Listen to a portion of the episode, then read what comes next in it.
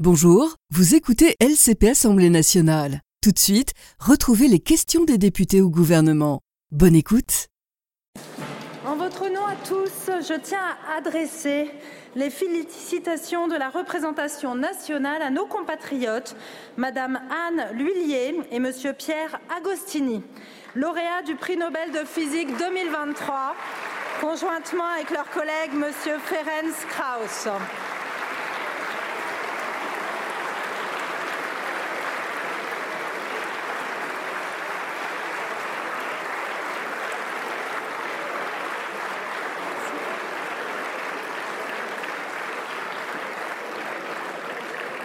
Merci beaucoup. L'ordre du jour appelle les questions au gouvernement. La première d'entre elles va être posée par Madame Hélène Laporte pour le Rassemblement national. Merci. Merci Madame la Présidente. Ma question s'adresse à Monsieur le ministre de l'Intérieur et des Outre-mer. Monsieur le ministre, quel démenti plus cinglant pour un homme d'État que celui qui émane de ses propres services? Malgré l'autosatisfaction à laquelle vous nous avez habitués au sujet de votre gestion, le bilan statistique insécurité et délinquance paru jeudi dernier nous offre sans ambiguïté le sombre tableau de l'ensauvagement de notre pays. Pourtant, loin d'admettre votre échec, vous essayez une fois de plus de noyer la vérité des chiffres. Ce matin même, vous affirmiez que la hausse spectaculaire des infractions en 2022 ne constituait qu'un rattrapage après deux années de Covid. C'est faux.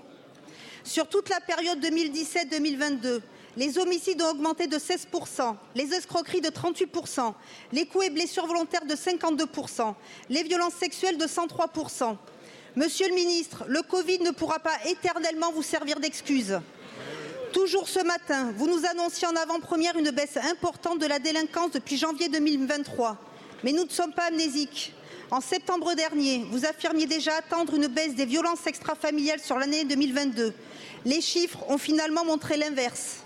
En 2022, ces actes étaient en forte hausse de 14 pour les coups et blessures et de 11 pour les homicides. Permettez-nous donc la prudence. Nous discuterons des chiffres de 2023 quand ils paraîtront. En attendant, 2022 est un désastre. Enfin, alors que les ressortissants étrangers représentent 18% des auteurs d'homicides et 35% des auteurs de vols violents, la très timide hausse du taux d'exécution des OQTF en 2022 ne nous fera pas oublier sa chute de 73% entre 2012 et 2021. En ce qui concerne les OQTF, il n'y a visiblement pas eu de rattrapage post-Covid en la matière. Monsieur le ministre, par quel prodige espérez-vous obtenir demain des résultats différents en poursuivant inlassablement la même politique? Je vous remercie. La parole est à Monsieur Gérald Darmanin, ministre de l'Intérieur et des Outre-mer. Bonjour euh, Madame la Présidente, Mesdames et Messieurs les députés. Madame la députée, je vous trouvais moins agressive hier avec le Président de la République lorsque, dans votre circonscription, il a annoncé 285 brigades de gendarmerie. Vous avez leur dit, c'est vrai que Mme Le Pen n'était pas là pour faire la commissaire politique, vous avez leur dit au président de la République et à moi-même à quel point vous étiez heureux de voir ces annonces pour la sécurité de notre pays? Mais il est vrai qu'on fait parfois de la politique différemment à Paris que dans sa propre circonscription.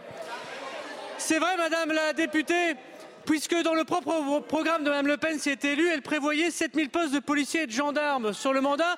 Nous en faisons 8500. Elle prévoyait 1,5 milliard d'euros supplémentaires. Nous prévoyons 15 milliards d'euros par an pour le ministère de l'Intérieur. Et nous constaterons que dans vos deux minutes de questions, vous faites beaucoup, beaucoup, beaucoup de références à la politique et à des chiffres, mais jamais aux policiers, aux gendarmes à qui vous ne rendez jamais hommage. Et c'est vraiment bien dommage. La vérité, madame, la députée, vous le savez très bien, vous vous acharnez sur les chiffres 2022 puisqu'ils sont supérieurs à des moments évidemment où la crise Covid était encore là et où il n'y avait par nature moins de délinquance. Mais vous savez très bien que depuis les neuf premiers mois de l'année, y compris dans votre département qui atteint des chiffres très importants, c'est entre moins 15 et moins 30 de délinquance sur tous les chiffres de la délinquance. Et sur les reconduites à la frontière, Madame la députée, vous le savez très bien, puisque nous avons publié les chiffres il y a un mois, nous avons 14% de reconduites à la frontière en plus. La vérité, c'est que l'insécurité, Madame, c'est ce qui fait monter les voix du Front National. La sécurité, les moyens pour la police, c'est ce qui fait que les gens votent pour des partis de gouvernement. Et moi, je suis très heureux Je suis très heureux, madame, de pouvoir dire dans ma réponse que oui, je remercie avant tout les policiers et les gendarmes qui font un travail exemplaire. Merci, Merci beaucoup, monsieur le ministre. Vous n'avez plus de. Vous n'avez qu'une seconde. Donc là. Je voudrais simplement dire à monsieur le ministre. une seconde. Ben, je suis désolée, une seconde, c'est une seconde. La parole est à monsieur Rémi Rébrot pour le groupe Renaissance. Madame la Présidente, Madame la Première ministre, Mesdames et Messieurs les membres du gouvernement, chers collègues, ma question s'adresse à Monsieur le ministre de l'Intérieur. Vous avez fait le constat que, suite à des décisions prises il y a 15 ans ou parce que des besoins nouveaux ont émergé, le maillage de notre territoire en gendarmerie faisait l'objet de mitage et qu'il était temps de le redensifier. C'était l'un des objectifs fixés par la loi d'orientation et de programmation du ministère de l'Intérieur, la fameuse LOPMI. Cela correspond à un engagement pris par le chef de l'État lors de sa campagne présidentielle. 238 nouvelles brigades, fixes ou mobiles, seront créées. Saluons le fait que ces annonces vont euh, au-delà des engagements du président de la République qui avait promis à l'époque 200 brigades. Ces créations sont l'expression de la LOPMI qui porte donc une ambition encore plus globale et importante. Dans ma circonscription, une brigade mobile à Autun viendra répondre aux questions spécifiques des communes du massif du Morvan.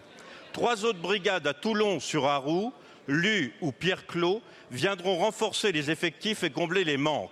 Et d'ailleurs, j'associe à ma question mes collègues sonnel-loiriens très actifs sur le sujet, Benjamin Dirks et Louis Marguerite.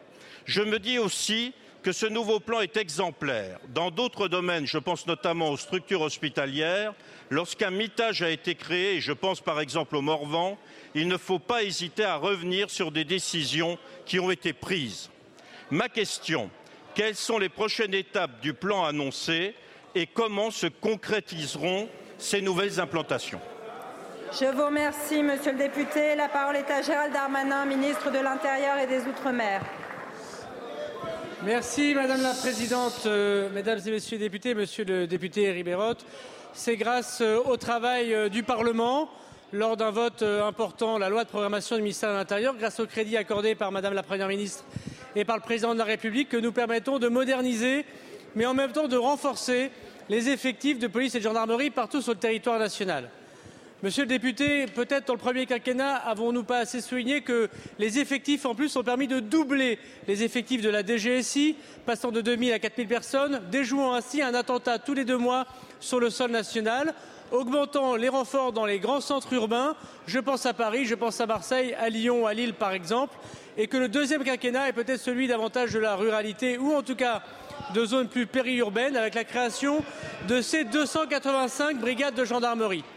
Jusqu'en 2017, mesdames et messieurs les députés, le gouvernement, les gouvernements, pendant 20 ans, ont supprimé 500 brigades, concentrant les effectifs de gendarmerie dans les zones les plus urbaines.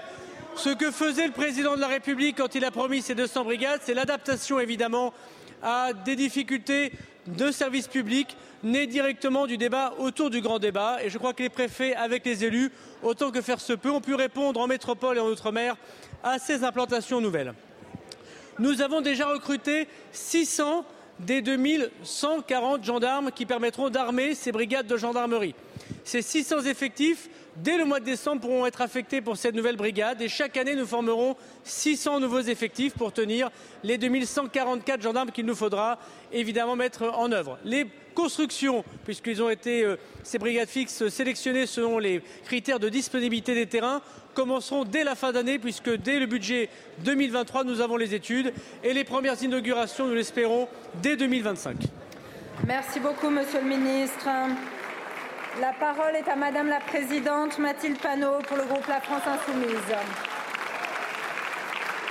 Madame la Présidente, Madame la Première ministre, une vague de panique saisit le pays. Les punaises de lit prolifèrent dans tous les lieux du quotidien, les hôpitaux, écoles, foyers de travailleurs, maisons de retraite, les prisons, les trains ou même les salles de cinéma. Elles font vivre un calvaire aux millions de nos concitoyens infestés. Elles leur font perdre le sommeil, provoquent de la paranoïa et les isolent socialement. Les punaises de lit sont un problème national de santé publique Mais vous n'avez rien fait. En 2017, il y avait 200 000 lieux infestés. J'ai alerté, vous m'avez rionné, vous n'avez rien fait. En 2019, il y avait 540 000 sites infestés. Nous avons manifesté, pétitionné, désinsectisé des logements, déposé une résolution pour exiger un plan d'urgence. Vous m'avez rionné, vous n'avez rien fait. En 2020, il y avait 950 000 sites infestés. Nous avons interpellé le gouvernement sur l'urgence à agir. Vous m'avez rionné, vous n'avez rien fait. Rien ou presque, un numéro vert et une plateforme fantôme qui a depuis disparu. En 2022, il y avait 1,1 million de sites infestés. Vous avez agi et menti avec un plan interministériel sans aucune mesure contraignante et un observatoire annoncé qui n'a jamais vu le jour. Madame la Première ministre, six ans après, c'est votre inaction qui est largement responsable de cette situation explosive. Plus vous attendez, plus cette situation devient incontrôlable. Quand allez-vous enfin interdire les produits chimiques inefficaces quand 90% des punaises ont développé des résistances? Quand allez-vous enfin cesser de livrer les citoyens à eux-mêmes et à la voracité des entreprises privées? Nous exigeons un service public de la désinsectisation gratuit, efficace, garant de la santé et de l'environnement. Madame la Première ministre, ces petits insectes répandent le désespoir dans notre pays. Faut-il attendre que Matignon soit infesté pour qu'enfin vous réagissiez? Je vous remercie. La parole est à Madame Elisabeth Borne, Première ministre. Merci Madame la Présidente, Mesdames et Messieurs les députés, Madame la Présidente Mathilde Panot. Il y a des sujets qui ne devraient pas prêter à la polémique et aux diffusions. Un peu de décence, Madame la Présidente. Alors oui, les punaises de lit sont une angoisse pour nos concitoyens qui craignent d'y être confrontés. C'est un véritable calvaire pour ceux qui sont touchés. L'infestation d'un logement peut devenir un enfer pour celles et ceux qui y habitent et les solutions pour s'en débarrasser peuvent être coûteuses. Sur ce sujet, il ne devrait pas y avoir de clivage. Il devrait y avoir une détermination collective pour agir. Alors, Madame la Présidente Panot, pourquoi une fois de plus restez-vous dans l'outrance? Pourquoi ne dites-vous pas, pourquoi ne dites-vous pas qu'il y a un an et demi, en mars 2022, le plan interministériel de lutte contre les punaises de lit, porté par les ministères de la transition écologique, du logement et de la santé, a marqué l'attention du gouvernement face à ce phénomène et apporté des premières réponses. Ce plan, c'est d'abord de la sensibilisation pour mieux, repérer les infestations et informer particuliers et professionnels concernés. C'est aussi un accompagnement de la filière de lutte contre les nuisibles pour offrir de meilleurs traitements et disposer de professionnels formés et reconnus. C'est en effet une meilleure observation du phénomène avec un observatoire qui est en cours de création. Mesdames et messieurs les députés, les punaises de lit ont infesté la plupart des grandes villes du monde. Les études nous montrent que leur prolifération est liée au voyage touristique et à la résistance aux insecticides. Pour autant, nous sommes déterminés à continuer à agir et à amplifier notre action et une réunion avec l'ensemble des ministères concernés se tiendra dans les prochains jours. Et la majorité présidentielle a engagé un travail pour trouver des réponses de long terme sur la détection, l'infestation et l'accompagnement des personnes touchées. Une réflexion qui devrait pouvoir rassembler largement dans cet hémicycle. Alors travaillons ensemble, trouvons des solutions ensemble. Je vous remercie. Merci beaucoup, Madame la Première ministre. La parole est à Madame Annie Genevard pour le groupe Les Républicains. Merci, Madame la Présidente. Ma question s'adresse à Madame la Première ministre. Depuis des mois, nous sonnons l'alarme. La construction et la vente de logements s'effondrent. Il y a 15 ans, on construisait 100 000 logements de plus qu'aujourd'hui. L'augmentation des coûts de construction, le poids des normes, la raréfaction du foncier et bien sûr la hausse des taux d'intérêt empêchent de nombreux ménages d'acheter un bien. C'est pourtant l'espoir légitime de beaucoup. Cette crise intervient alors que le stock de logements est déjà très insuffisant. Il est urgent aujourd'hui d'en relancer la construction et d'en faciliter l'accès. Vous faites exactement l'inverse. Par exemple, en excluant du marché locatif les logements classés G dès 2025, puis F et E, soit à terme 40% du marché locatif privé. Le ministre des Finances a osé dire qu'il voulait différer cette mesure totalement irrationnelle en pleine crise. Il avait raison. Il a dû rentrer dans le rang dès le lendemain. Depuis 2017, quelles mesures positives avez-vous prises pour encourager la construction de logements? Madame la Première ministre, une fois n'est pas coutume, écoutez les républicains. Ne touchez pas aux prêts à taux zéro. Défiscalisez les intérêts pour permettre aux Français d'emprunter et de pouvoir accéder à la propriété. Facilitez les donations pour permettre aux jeunes générations d'acquérir plus vite et plus facilement leur résidence principale. Les Français qui ne peuvent plus se loger sont en colère. Les entreprises du bâtiment sont aux abois. Que comptez-vous faire pour désamorcer ce qui s'annonce déjà comme une véritable bombe sociale? Je vous remercie. La parole est à Monsieur Christophe Béchu, ministre de la Transition écologique et de la cohésion des territoires. Madame la Présidente, Mesdames et Messieurs les députés, Madame euh, la députée Annie Genevard. Ce matin même, j'étais euh, à l'ouverture du 83e congrès de l'USH. Et euh, cette crise du logement que vous décrivez, sur lequel le gouvernement s'est exprimé, et qui donnera l'occasion à Patrice Vergrit, euh, dans 48 heures, de se rendre à ce même congrès pour répondre à la famille du logement dans son ensemble, elle a déjà conduit à un certain nombre de mesures, malgré ce que vous dites. Le plafonnement du taux du livret A à 3%, le plan de rachat de 47 000 logements coordonnés entre la Caisse des dépôts et consignations et Action Logement, la relance précisément du PTZ et d'autres mesures sur lesquelles, à ce stade, je ne prolongerai pas le propos, y compris parce qu'il y aura d'autres questions pendant cette même séance. Mais vous évoquez, vous évoquez un sujet, celui des passoires énergétiques, et la question potentielle de la sortie du parc d'une partie des locations. Je me réjouis de cette occasion d'abord de rappeler les choses. Il n'y a aucun texte en France qui dit et qui prévoit qu'à compter d'une date, on va sortir des locataires d'un logement. Il y a un texte qui rappelle qu'il y a une obligation de travaux et que si les travaux ne sont pas faits à cette date, ensuite, à la fin du bail, quand il y a un changement de locataire, si les travaux n'ont pas été faits, à ce moment-là, il faut les faire avant de pouvoir réaccueillir un nouveau locataire. Je ne veux pas croire, ici, que vous plaidiez sincèrement en braquant les projecteurs sur les propriétaires qui pourraient avoir des difficultés pour faire des travaux sans regarder de la même manière, avec la même intensité, les locataires qui ont du mal à payer leurs factures compte tenu du fait qu'on est dans des passoires énergétiques. Il y a un travail de simplification des DPE à faire, un bilan des G+, sur lequel nous allons aller, mais à laisser penser que c'est en minorant nos ambitions climatiques qu'on accélérera la sortie du logement, on trompe doublement les Français. Je vous remercie, Monsieur le Ministre. Madame Genevard. Merci Madame la Présidente. Parlons de ma prime Rénov, Monsieur le Ministre. Celle-là même qui est censée faciliter une amélioration énergétique des logements. C'est un bazar innommable. Il n'y a pas une semaine dans nos permanences sans que nous soyons interpellés sur le dysfonctionnement du, de ma prime Rénov. Par exemple. Merci beaucoup, Madame, Madame Genevard. Vous n'avez plus de temps. Je vous remercie. La parole est à Madame Véronique Rioton pour le groupe Renaissance. Merci, Madame la Présidente. Ma question s'adresse à Monsieur le ministre de la Santé et de la Prévention, Aurélien Rousseau. Monsieur le ministre, plus de 2 millions de femmes sont atteintes d'endométriose en France aujourd'hui.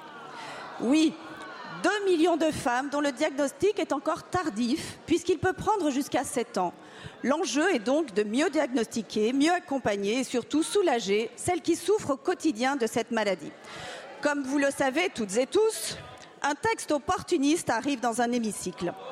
On aurait préféré voir leurs auteurs voter la loi visant à améliorer les conditions de l'IVG, voter la résolution visant à reconnaître l'endométriose comme une affection longue durée. En bref, s'intéresser réellement à la santé des femmes. Nous, majorité, travaillons pour la santé des femmes avec conviction et détermination depuis 2017.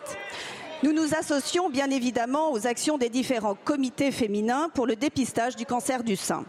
Sur l'endométriose, nous écoutons les femmes et les associations formidables qui les accompagnent au quotidien. Que disent-elles? Bien sûr, la maladie revêt plusieurs formes, parfois invalidantes. Mais ces femmes malades ne souhaitent en rien être traitées systématiquement de victimes ou de personnes porteuses de handicap.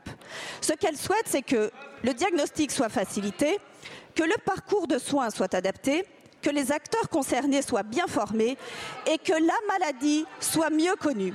Monsieur le ministre, pourriez-vous nous faire un point d'étape sur la façon dont vous comptez répondre aux besoins qu'expriment les femmes atteintes d'endométriose et nous dresser un premier bilan des actions mises en œuvre réellement au sein de la stratégie nationale de lutte contre l'endométriose? Je vous remercie. Merci beaucoup, ma chère collègue. La parole est à Monsieur Aurélien Rousseau, ministre de la Santé et de la Prévention. Madame la Présidente, Mesdames et Messieurs les députés, Madame la Présidente euh, Véronique Rioton, l'endométriose est un problème de société, c'est un problème de santé publique. Aujourd'hui, une femme sur dix en est atteinte. Et cela nécessite une réponse collective, une réponse collective qui n'a pas commencé il y a quelques semaines, mais qui a commencé il y a de nombreuses années sous l'impulsion notamment des associations à qui je veux rendre hommage, sous l'impulsion de parlementaires dans cette Assemblée à qui je veux rendre hommage, Véronique Louvagie, Sébastien Peytavi ou Clémentine Autain par exemple, et euh, sous l'engagement du gouvernement et de toute cette majorité pour porter une stratégie nationale sur l'endométriose. Ce sont des actes, ce ne sont pas des récupérations de la 25e heure. Et donc, demain matin, avec Sylvie Retailleau et avec Bérangère Couillard, nous, nous, présiderons à Rennes le comité de pilotage de cette stratégie sur les trois grands axes. D'abord, toujours toujours mieux faire connaître cette maladie. Parce qu'aujourd'hui encore, il y en a certains qui considèrent que c'est une maladie de bonne femme. Non, l'endométriose est un sujet de santé publique. Deuxièmement, faire progresser la recherche pour que la France soit aux avant-postes. Troisièmement, toujours et encore former les professionnels, faire reconnaître cette maladie pour mettre un terme à l'errance diagnostique. Alors nous devons aller encore plus loin. J'ai signé la semaine dernière une instruction pour renforcer notamment l'homogénéité des prises en charge en affection de longue durée, parce qu'elle existe cette affection de longue durée. Elle a triplé en quatre ans, elle a été, euh, elle a augmenté de 50% en un an. Et encore une fois, je pense que c'est un sujet de mobilisation collective plutôt que d'appropriation de la dernière minute. Merci. Je vous remercie, Monsieur le Ministre.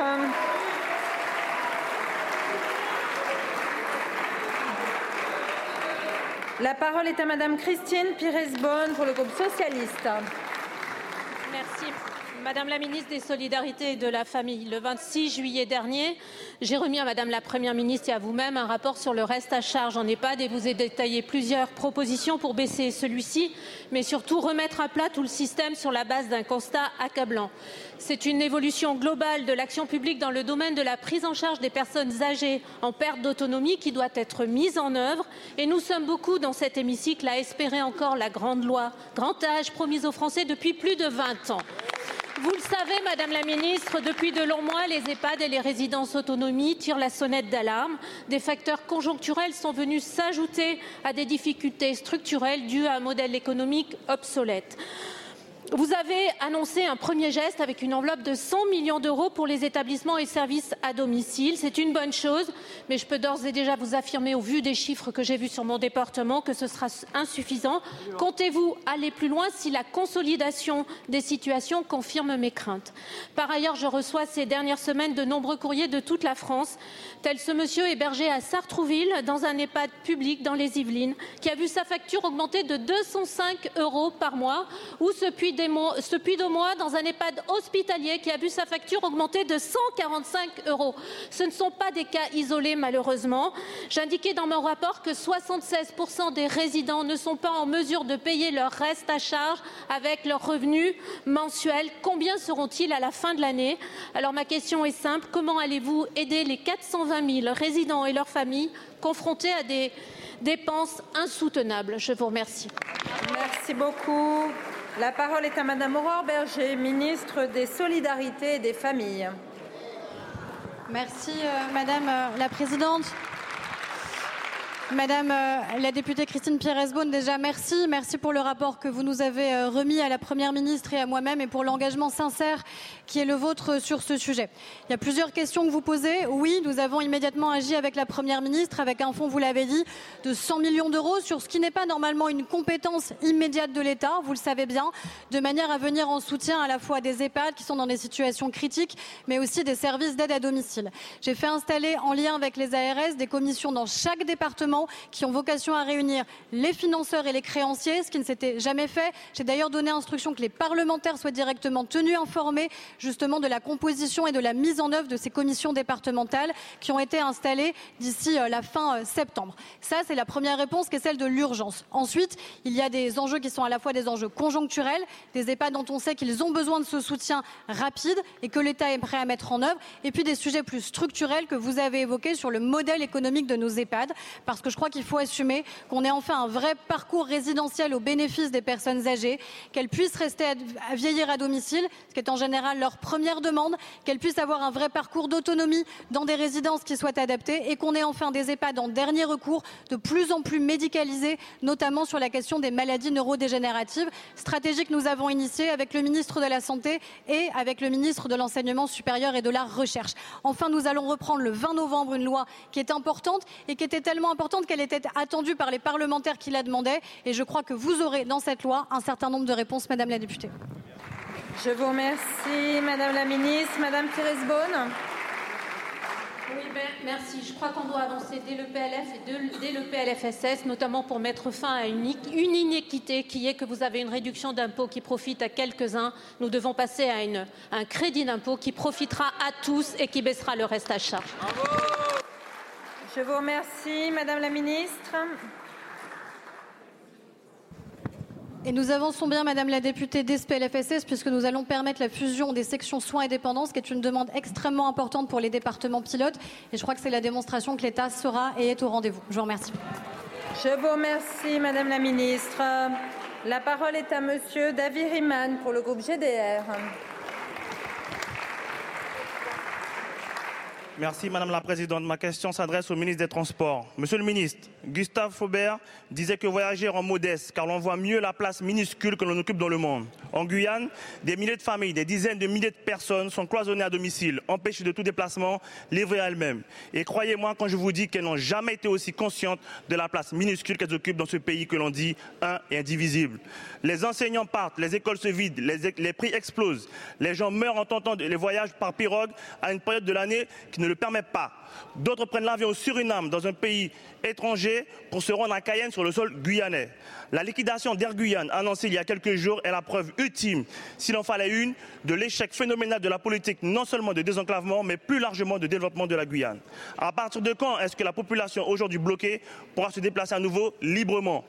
Monsieur le ministre, je sais bien que vous allez me rétorquer que la continuité territoriale en matière de trajet intérieur relève de la compétence de l'exécutif local. Or, suivrez-vous les recommandations du rapport sénatorial du 30 mars 2023 qui préconise de porter la participation de l'État minima à 50% sur la ligne dépourvue de liaison routière car en 500 ans de présence française en Guyane, ce sont 500 km de routes qui ont été construits. Un kilomètre par an de route sur un territoire de 90 000 km. Monsieur le ministre, êtes-vous prêt à engager des discussions sur l'élaboration d'un plan pluriannuel de désenclavement de la Guyane avant la fin de l'année 2023 Les Guyanais n'attendent pas de Père Noël, ils attendent des investissements publics pour pouvoir exercer leur liberté fondamentale d'aller et venir. Je vous remercie. Je vous remercie. La parole est à Monsieur Clément Beaune, ministre chargé des Transports. Merci Madame la Présidente, Mesdames et Messieurs les députés, Monsieur le Président Riemann. Vous appelez mon attention euh, et celle du gouvernement, puisque je suis ce dossier avec euh, Philippe Vigy notamment, sur euh, le cas extrêmement préoccupant en effet de la liquidation de la compagnie CARE. Vous soulignez plus largement la question du désenclavement, je veux le dire. La situation qui est celle de la compagnie CARE aujourd'hui n'est pas l'échec d'une politique soutenue par l'État, nous sommes au rendez-vous et nous serons au rendez-vous sur la continuité territoriale. Nous serons au rendez-vous notamment sur la continuité en termes d'infrastructures. Je m'en suis entretenu ce matin même avec le président Serville qui est à Paris. La décision qui a été prise, que je regrette, c'est la succession d'erreurs de gestion d'une compagnie qui dessert massivement la Guyane et les Antilles. La décision est tombée il y a quelques jours. Nous avons, pu échanger le jour même de cette décision à votre demande et c'était bien normal. parce qu'elle a des conséquences extrêmement sérieuses en termes d'emploi, puisque ce sont 76 emplois qui sont mis en danger en Guyane, et en termes, c'est sans doute encore plus important, de connexions essentielles au sein du territoire. Nous prendrons toutes les mesures nécessaires pour assurer jour après jour cette continuité, avec différentes mesures très concrètes que nous déployons avec Philippe Vigier. D'abord, demain, un avion de la compagnie Chalère sera présent en Guyane pour assurer les mesures les plus urgentes, les connexions essentielles comme les évacuations sanitaires, comme l'approvisionnement de médicaments. Je le disais, j'en ai parlé ce matin avec Gabriel Serville, nous sommes mobilisés là-dessus. Ensuite, dans les trois semaines qui viennent, nous mettrons en place une délégation de service public d'urgence. Elle relève en effet de la collectivité territoriale de Guyane, mais nous l'accompagnons techniquement pour mettre en place cette délégation de service public et qu'il n'y ait aucune rupture. Et puis nous préparerons immédiatement aussi une délégation de service public plus structurée pérenne. L'État a toujours été au rendez-vous pour accompagner cette délégation, même si elle relève en premier lieu de la collectivité, y compris financièrement. J'ai pris l'engagement que cet accompagnement continuerait. Je reverrai M. Serville avec Philippe Vigier dans les jours qui viennent. Je suis à votre disposition pour continuer ces échanges. Nous ne laisserons pas tomber la Guyane et nous ne laisserons tomber aucune connexion essentielle dans les semaines, dans les mois, dans les années qui viennent. Merci beaucoup, Monsieur le Ministre. Monsieur Riemann. Merci de la réponse, Monsieur le ministre, mais il faut savoir que sur la question de faire un plan pluriannuel d'investissement pour désenclaver le territoire, vous n'avez pas répondu. Aujourd'hui, je rappelle encore les chiffres. La Guyane, c'est 90 000 km, 500 km de route nationale. Il n'y a rien d'autre. Il y a urgence à désenclaver le territoire, à permettre aux gens de se déplacer sur le territoire guyanais. Donc, je vous redemande encore une fois, il faut ouvrir la discussion pour un plan pluriannuel de désenclavement du territoire guyanais. Je vous remercie. Merci beaucoup. La parole est à Monsieur le Président Bourlange pour le groupe démocrate. Madame la Présidente, Madame la Première ministre, mes chers collègues, le nettoyage ethnique du Haut-Karabakh et ses dizaines de milliers de victimes ne sont que le premier acte d'une tragédie qui, si les appels de la France ne sont pas entendus, en comportera deux autres la destruction à l'instigation de la Russie de la démocratie libérale arménienne et la remise en cause de la souveraineté et de l'intégrité territoriale d'une Arménie prise en tenaille par les adeptes du panturquisme. Il faut agir. Je vous pose, Madame, trois questions pour agir. Première question le gouvernement est-il prêt à saisir à nouveau le Conseil de sécurité sur les décisions propres à assurer la protection des minorités arméniennes demeurées au Karabakh? Ainsi qu'à protéger et à garantir l'intégrité territoriale et la souveraineté de la République de l'Arménie. La question des sanctions doit être légitimement posée. Deuxième question. Au-delà de l'aide humanitaire d'urgence, le gouvernement n'estime-t-il pas nécessaire de mettre en place, au niveau de l'Union européenne, un véritable plan Marshall de réinstallation des réfugiés afin d'offrir un avenir à ceux qui ont tout perdu? Et de faire baisser en Arménie même une tension susceptible d'emporter la démocratie. Troisième question. Que comptez-vous faire pour aider militairement l'Arménie à se défendre? Entendez-vous répondre rapidement à sa demande d'armes? L'Union européenne a jusqu'à présent refusé à l'Arménie la facilité européenne pour la paix. Ce refus peut-il enfin être levé? L'honneur de l'Europe est engagé dans cette tragédie. Si nous oublions Erevan, nous oublions ce que nous sommes et ce que nous devons rester. Assez d'indifférence, assez de complaisance, assez de lâcheté. L'Arménie doit vivre.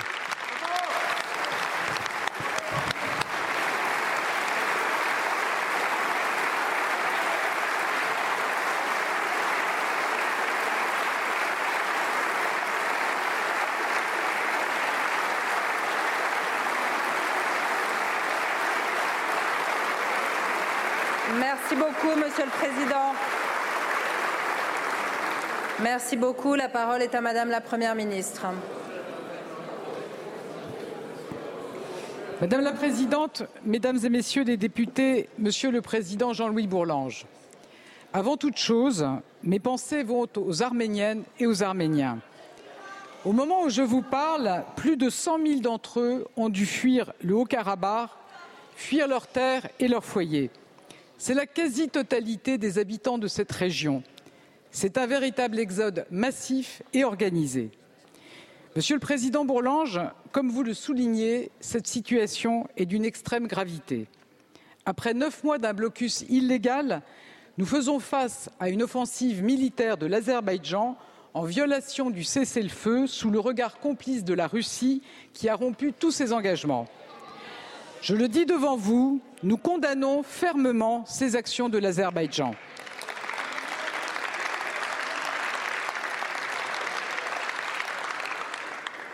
Très vite, la France a pris ses responsabilités. Aujourd'hui même, la ministre de l'Europe et des Affaires étrangères, Catherine Colonna, est en Arménie pour voir comment renforcer notre coopération dans tous les domaines et dire notre solidarité au peuple arménien. Nous sommes mobilisés au plan humanitaire. Notre aide a triplé pour atteindre 12,5 millions d'euros depuis le début de l'année. Une aide médicale d'urgence est arrivée en Arménie ces derniers jours. Et à ce soutien, s'ajoutent les efforts des collectivités territoriales et de la société civile que je veux saluer. En parallèle à cette réponse à l'urgence humanitaire, la France est engagée pour réaffirmer son soutien sans faille à la souveraineté et à l'intégrité territoriale de l'Arménie. Nous agissons au sein de l'Union européenne. L'Union intervient au plan humanitaire et a activé le mécanisme de protection civile européen nous sommes engagés pour tirer toutes les conséquences de cette offensive militaire et pour bâtir un véritable plan européen d'appui à une Arménie indépendante, souveraine et démocratique. Nous continuons également à mobiliser le Conseil de sécurité des Nations unies et à appeler l'ensemble de ses membres à prendre leurs responsabilités. Une mission de l'ONU est actuellement au Haut-Karabakh pour évaluer les besoins humanitaires. Monsieur le Président Bourlange, la situation est grave. Nous condamnons l'offensive de l'Azerbaïdjan, nous sommes solidaires du peuple arménien et nous soutenons la souveraineté de l'Arménie. La position de la France est claire et nous continuerons à la défendre. Aucune paix durable ne pourra être atteinte dans le Sud Caucase par la menace ou par la force. Je vous remercie. Merci beaucoup, Madame la Première ministre. La parole est à Monsieur Roger Chudeau pour le Rassemblement national. Merci Madame la Présidente. Monsieur le ministre de l'Éducation nationale, vous pouvez vous targuer d'avoir réussi une rentrée politique fracassante. On vous a vu sur tous les fronts, la baya, le harcèlement. Bravo. Il était temps, au bout de six ans, de mettre fin à ces scandales. Cela dit, votre rentrée scolaire est moins brillante, car il ne se passe pas un jour aujourd'hui sans qu'il manque des professeurs dans 50% de nos établissements et le système pacte de remplacement ne marche pas. Il ne peut pas marcher et vous le savez. Mais parlons maintenant de l'essentiel, c'est-à-dire du projet de politique éducative que vous devriez présenter à l'Assemblée nationale. Quand on vous parle de projet politique éducative, vous répondez l'école républicaine et son propre projet. Soit, c'est une belle pirouette, mais parlons-en. Que reste-t-il de la promesse républicaine de l'élévation du niveau de connaissance? Quand 11% de nos adolescents sont illettrés, que la moitié des élèves de sixième ne savent pas lire en, en entrée en sixième justement, et que le baccalauréat ne vaut plus rien. Que reste-t-il de la promesse d'assimilation républicaine lorsque les collégiens mettent le feu à leur collège? Que reste-t-il de la promesse d'élévation, pardon, de mobilité sociale, d'ascenseur social de l'école de, de la République par le mérite? Il n'en reste rien. Vous n'avez même pas prononcé en deux mois le mot de REP, réseau d'éducation prioritaire, 20% de nos élèves.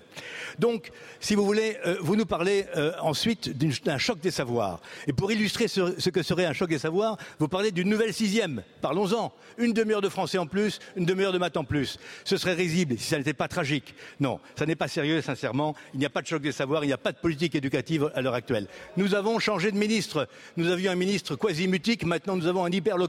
C'est très bien, sauf que vous, ne faites que poser des pansements sur le grand corps malade qu'est l'éducation nationale. Vous pas de pensée stratégique. Ma question est donc la suivante. Quand est-ce que vous présenterez un projet pédagogique, un projet éducatif de l'école de la nation? Je vous remercie. Je vous remercie. La parole est à Monsieur Gabriel Attal, ministre de l'Éducation nationale et de la jeunesse.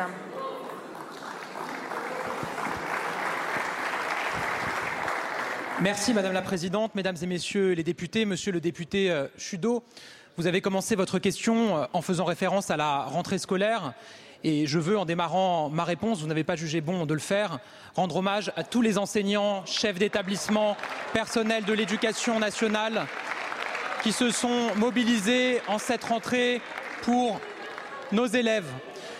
Vous avez ensuite. S'il vous plaît, un peu de silence. Vous avez ensuite, Monsieur Chudeau, qualifié l'éducation nationale de grand corps malade.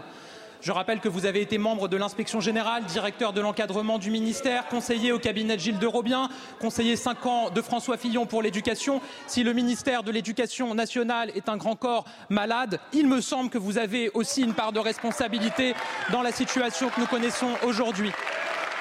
Et oui, l'étiquette RN, l'étiquette RN ne suffit pas à se faire passer pour un antisystème. Enfin, je veux vous dire que oui, mon ambition et notre ambition est bel et bien d'élever le niveau de nos élèves. Et à ce titre, nous avons un grand motif de fierté depuis 2017, le dédoublement des classes en REP et en REP+, qui permet à près de 500 000 élèves aujourd'hui de faire leur entrée dans une classe à 12 et nous constatons d'ores et déjà que les écarts en français et en mathématiques se sont drastiquement réduits depuis que nous avons mis en place cette politique. Évidemment qu'il faut poursuivre Évidemment qu'il faut, qu'il faut continuer. C'est la raison pour laquelle, je l'ai dit, je serai amené à annoncer des initiatives supplémentaires s'agissant de l'élévation du niveau en français et en mathématiques notamment. Mais d'ores et déjà, les annonces que j'ai eu l'occasion de faire sur le calendrier du baccalauréat pour enfin reconquérir le mois de juin. Ça fait des années qu'on en parle. Le nouveau calendrier nous permettra de garder les élèves au collège et au lycée jusqu'à la fin du mois de juin. C'est déjà une partie de l'élévation du niveau. Ensuite, nous aurons apporté des initiatives supplémentaires. Je ferai des annonces ce jeudi en la matière et j'avancerai avec la représentation nationale sur cet enjeu dans les mois qui viennent. Je vous remercie. Je vous remercie, monsieur le ministre. Monsieur le député. Oui.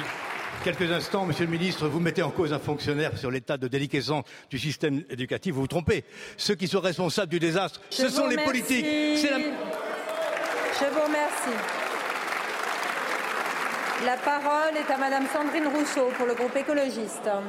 Merci Madame la Présidente. Ma question s'adresse à Monsieur le ministre de l'Intérieur et des Outre-mer. Laissez-moi vous proposer un exercice de fiction. Imaginez la ville de Strasbourg, 270 000 habitants à peu près, privée d'eau, deux jours sur trois. Imaginez que lorsque l'eau coule enfin du robinet, elle soit marronasse, qu'elle donne la diarrhée. Imaginez que des enfants n'aillent plus à l'école faute d'eau. Imaginez-vous dans l'impossibilité de vous laver deux jours sur trois. Et pour boire, les habitants de cette ville doivent acheter des packs d'eau entre 6 et 10 euros qui font l'objet de spéculations et peuvent se revendre encore plus cher. Tout cela se passe à Mayotte. Et c'est loin Mayotte, très loin. Pourtant Mayotte, c'est la France. Bien sûr, on peut dire qu'il s'agit d'une sécheresse exceptionnelle, mais ce serait voir qu'une partie du problème. Ce dont il s'agit ici, c'est bien d'une crise de l'abandon par l'État. Faute d'entretien, 40% des fuites d'eau du réseau. Pas de traitement des déchets ni de lutte contre la pollution. Aucune démarche d'association des populations locales pour trouver une solution. Pas d'anticipation par les recherches. La situation n'est pas nouvelle. 29% des résidences à Mayotte n'ont pas accès à l'eau potable contre moins de 1% dans l'Hexagone. Sans eau, tout est menacé. Bien sûr, le ministre des Outre-mer a proposé 35 millions d'investissements d'urgence, un dixième du coût de l'autoroute A69, quelques bouteilles d'eau, 350 millions investis on ne sait pas quand, des pansements, du déni, à la fin de l'incompétence. Nous ne l'accepterions pas une seconde dans l'Hexagone. Pourquoi l'acceptons-nous à Mayotte? Ma question est simple, monsieur le ministre. Pour le gouvernement, les Mahorais sont-ils des Français comme les autres? Je vous remercie. La parole est à Monsieur Gérald Darmanin, ministre de l'Intérieur et des Outre-mer.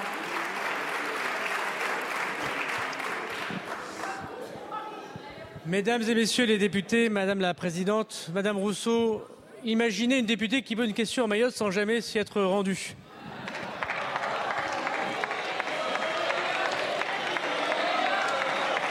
Madame la députée. Votre intervention, votre intervention, votre intervention est particulièrement démagogique. De comparer les 50 000 bouteilles d'eau que distribue l'armée française en ce moment à Mayotte. De comparer les difficultés qu'ont nos compatriotes maorais quand nous défendions ici même la possibilité d'avoir un projet de loi spécifique que votre groupe politique a toujours combattu. Et de comparer les difficultés que connaissent nos amis maorais, dont lequel le gouvernement fait des efforts essentiels parce qu'il n'y a pas de nappe phréatique à Mayotte pour finalement servir vos intérêts politiques et sans vous être rendu auprès des maorais. Madame la députée, travaillez plutôt avec nous pour fournir à la population mahoraise sa véritable autonomie, en effet, en eau, elle qui connaît sans doute la plus belle terre de la République, mais qui connaît malheureusement le retrait et les enjeux politiciens, madame, dont vous êtes manifestement l'incarnation. Je vous remercie, monsieur le ministre. Madame Rousseau. Monsieur le ministre, imaginez un ministre qui parle de sécheresse sans jamais avoir compris le réchauffement climatique. Monsieur le ministre.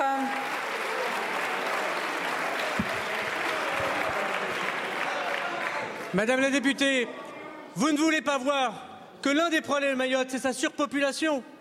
Et que lorsque nous nous battons pour des opérations de reconduite à la frontière, lorsque nous nous battons pour la scolarisation des enfants, lorsque nous nous battons pour construire un deuxième centre hospitalier, vous votez contre toutes les décisions qui concernent Mayotte.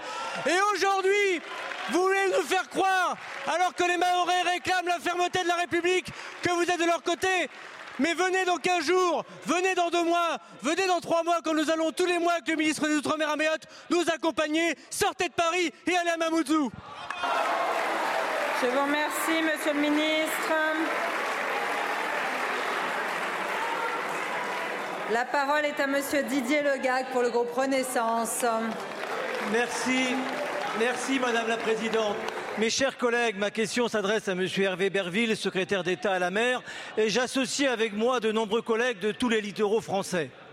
Monsieur le ministre, la pêche est en crise. Ce n'est pas la première fois, certes, mais cette fois, cette crise liée à la hausse du carburant et à l'inflation menace toute la filière. En Bretagne notamment, vous le savez, région qui représente la moitié de la pêche débarquée en France, tout le monde est mobilisé. Vous avez d'ailleurs reçu un courrier de l'ensemble des acteurs économiques et politiques vous faisant part de leur très grande inquiétude. Un marin pêcheur de ma circonscription me disait encore ce matin si les bateaux s'arrêtent, cette fois, c'est toute la filière qui risque de s'arrêter. Je sais, monsieur le ministre, que vous êtes mobilisé et vous avez annoncé des mesures. D'abord, un plan de verdissement du carburant maritime avec une ristourne de 13 centimes par litre de gasoil. Ensuite, une nouvelle répartition de la taxe sur les éoliennes en mer en faveur de la pêche. Ces annonces sont bienvenues. Cependant, il faut reconnaître qu'elles ne prendront effet qu'à moyen ou long terme. Or, ce qui est en jeu, c'est bien la survie de notre pêche. La pêche française, l'une des plus respectueuses des normes environnementales et sociales, l'une des plus contrôlées aussi. Ce qui est en jeu aussi, c'est bien la question de notre souveraineté alimentaire. Je rappelle qu'on apporte déjà les deux tiers des produits de la mer que nous consommons. Oui, notre flotte doit se moderniser et oui, notre filière doit mieux s'organiser. Mais dans l'immédiat, ce que nous vous demandons, c'est que la France pèse de toutes ses forces auprès de l'Union européenne afin de prolonger, après le 15 octobre, le dispositif Ukraine ainsi que le relèvement des plafonds à minima indispensables pour pouvoir investir. Pouvez-vous, monsieur le ministre, alors nous faire un point détaillé cet après-midi sur les actions que mène et mènera le gouvernement pour soutenir sa pêche? Merci. Merci beaucoup, mon cher collègue. La parole est à monsieur Hervé Berville, ministre chargé de la mer. Merci, madame la présidente, mesdames et messieurs les députés, monsieur le député Didier Legac. Le gouvernement a été, et restera aux côtés de nos pêcheurs partout sur nos littoraux parce que nous croyons en l'avenir de la filière et de cette profession. Vous le savez, vous le savez, face à cette situation et face au fait que toutes les grandes crises de la pêche sont des crises qui sont liées à la hausse du carburant, l'État a été présent. Depuis plus d'un an, c'est 75 millions d'euros qui ont été mobilisés pour faire en sorte que les bateaux continuent de sortir et mettre en œuvre cette aide au carburant. Mais vous le savez aussi, et tout le monde était parfaitement au courant, le cadre européen actuel, à ce stade, ne nous permet pas de prolonger l'aide au carburant au-delà du 15 octobre. Alors, face à cette urgence, nous avons fait trois choses. Premièrement, nous avons accéléré la mise en œuvre de mécanismes de solidarité au sein de la filière et avec les acteurs privés, et c'est notamment la mise en œuvre d'une ristourne de 13 centimes par Total et par d'autres énergéticiens. Et puis surtout, nous poursuivons le combat que nous avons mené pour prolonger l'aide au carburant au niveau européen. Et nous allons le faire dans les prochains jours, nous allons le faire dans les prochains mois, pour faire en sorte de ne laisser personne dans l'impasse et d'avoir cette prolongation de l'aide carburant.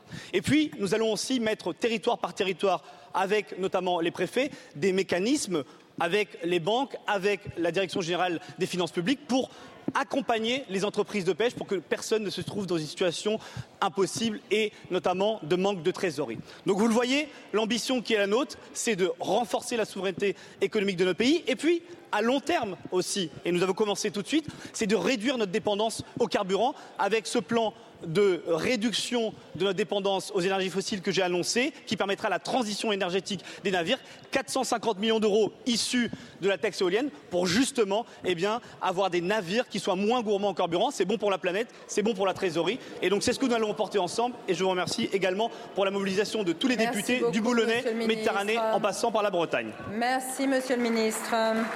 La parole est à Madame Ercilia Soudet pour le groupe La France Insoumise. Madame la Présidente, Monsieur le ministre de l'Intérieur, comme vous ne pouvez l'ignorer, Monsieur le maire de Grabels, René Révol, a été victime d'une agression samedi 23 septembre dans une rue de Montpellier. Des militants d'extrême droite l'ont plaqué au mur avant de lui dire On sait qui tu es, l'ami des Arabes, tu te perds rien pour attendre. Nous étions nombreux à lui témoigner notre soutien au cours d'une manifestation organisée dans sa commune. Je souhaite ici, solennellement, lui renouveler notre solidarité pleine et entière au nom de mon groupe parlementaire, mais également, je l'espère, au nom de l'Assemblée nationale.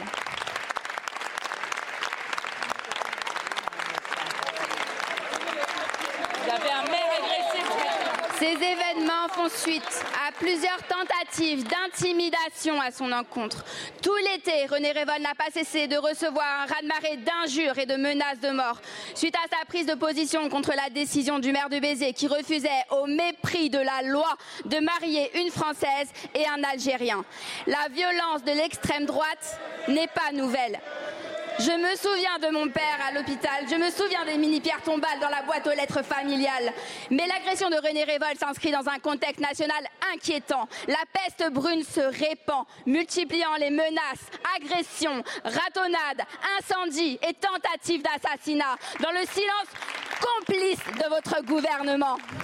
Il fut un temps où des femmes et des hommes engagés sous des bannières différentes se sont retrouvés autour d'un combat commun contre le fascisme. Gloire à eux et honte à vous, monsieur le ministre. Combien de drames vous faudra-t-il pour comprendre la dangerosité de l'extrême droite? À quand une réaction immédiate des autorités lorsque celle-ci menace puis passe à l'action? Le danger, ce n'est pas la gauche sociale et écologique que nous incarnons. Le danger, c'est l'extrême droite, sa conception de la République biaisée, son manque d'humanité et ses projets d'attentat. Je vous remercie. La parole est à Madame Dominique Faure, ministre chargée des collectivités territoriales et de la ruralité.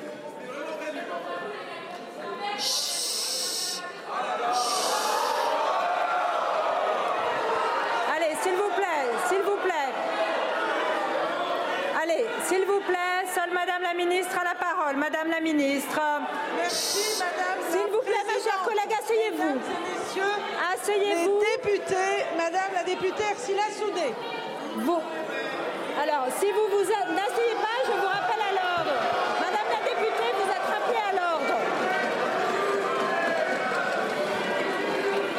Donc, je viens de prononcer à votre rencontre un rappel à l'ordre. Si vous continuez, ça sera la sanction supérieure. Madame la ministre, vous la parole. Tout d'abord, je tiens au nom de la Première ministre et au nom du gouvernement à condamner cette agression avec la plus grande fermeté. J'apporte, nous apportons à Monsieur le maire René Revol tout notre soutien et toute notre solidarité. Je veux souligner ici le travail exemplaire des services de l'État et les en remercier. René Revol a été agressé le samedi 23 septembre à Montpellier en marge de la manifestation contre les violences policières. Dès le dimanche 24 septembre, il était contacté par les services de police pour l'inviter à porter plainte. Le lundi 25 septembre, ce sont les forces de gendarmerie sur sa commune qui se sont déplacées pour l'entendre et pour lui permettre de déposer sa plainte dans sa mairie. Oui, les services de l'État, les forces de sécurité intérieure, les préfets, oui, sont présents auprès des élus locaux. Oui, nous allons vers eux. Élus, parlementaires, gouvernement et services de l'État devront marcher main dans la main. Et je sais que dans cet hémicycle, nous sommes tous solidaires de tous les élus victimes de violences. Le 17 mai, J'ai annoncé le PAC sécurité, le 7 juillet, le plan de lutte contre les violences faites aux élus. Le Sénat va étudier la semaine prochaine une proposition de loi visant à encore mieux protéger les élus et qui comprend notamment un durcissement des sanctions pénales à l'encontre des personnes se rendant coupables de violences envers les élus. Le gouvernement salue cette initiative. Plusieurs députés, parmi lesquels Violette Spielbout, Sébastien Jumel, travaillent aussi sur ce sujet. Je suis certaine que tous ces travaux s'enrichiront les uns avec les autres.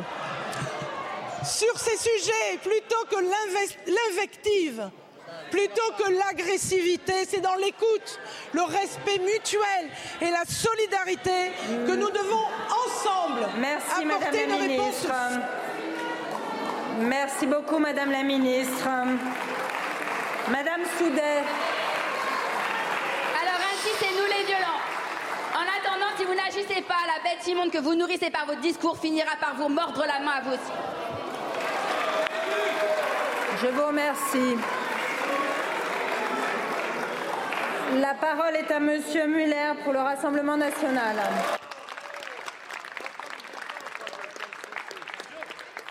Merci Madame la Présidente. Mesdames et Messieurs les ministres, chers collègues, ma question s'adresse à Monsieur Bruno Le Maire, ministre de l'économie.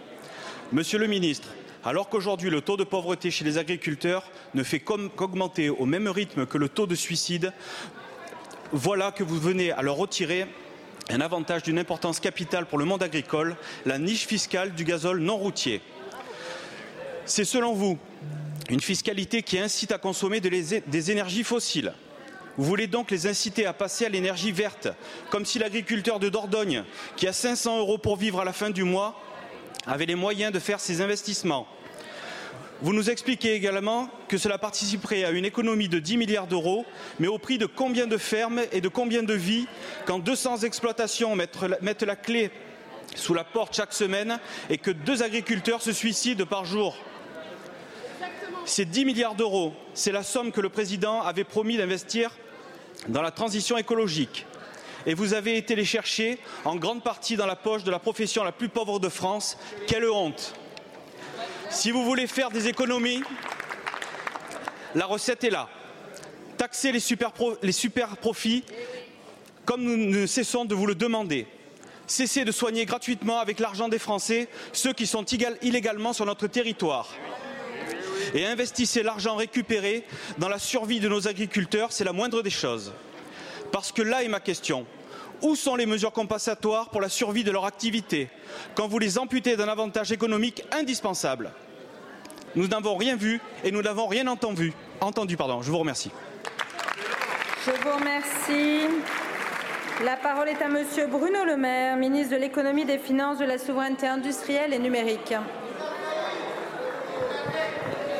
Madame la Présidente, Mesdames et Messieurs les députés, Monsieur le député Serge Muller, où êtes-vous allé pêcher ces 10 milliards d'euros?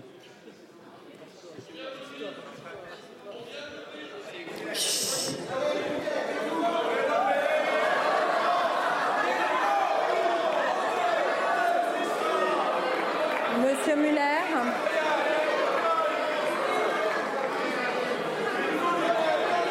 Monsieur Muller, vous pouvez reprendre la parole si vous le souhaitez. Je pense que vous n'avez aucune empathie pour nos agriculteurs. Monsieur Gabriel Attal préconise des cours de- d'empathie. Inscrivez-vous d'urgence. Je vous remercie. Monsieur le ministre.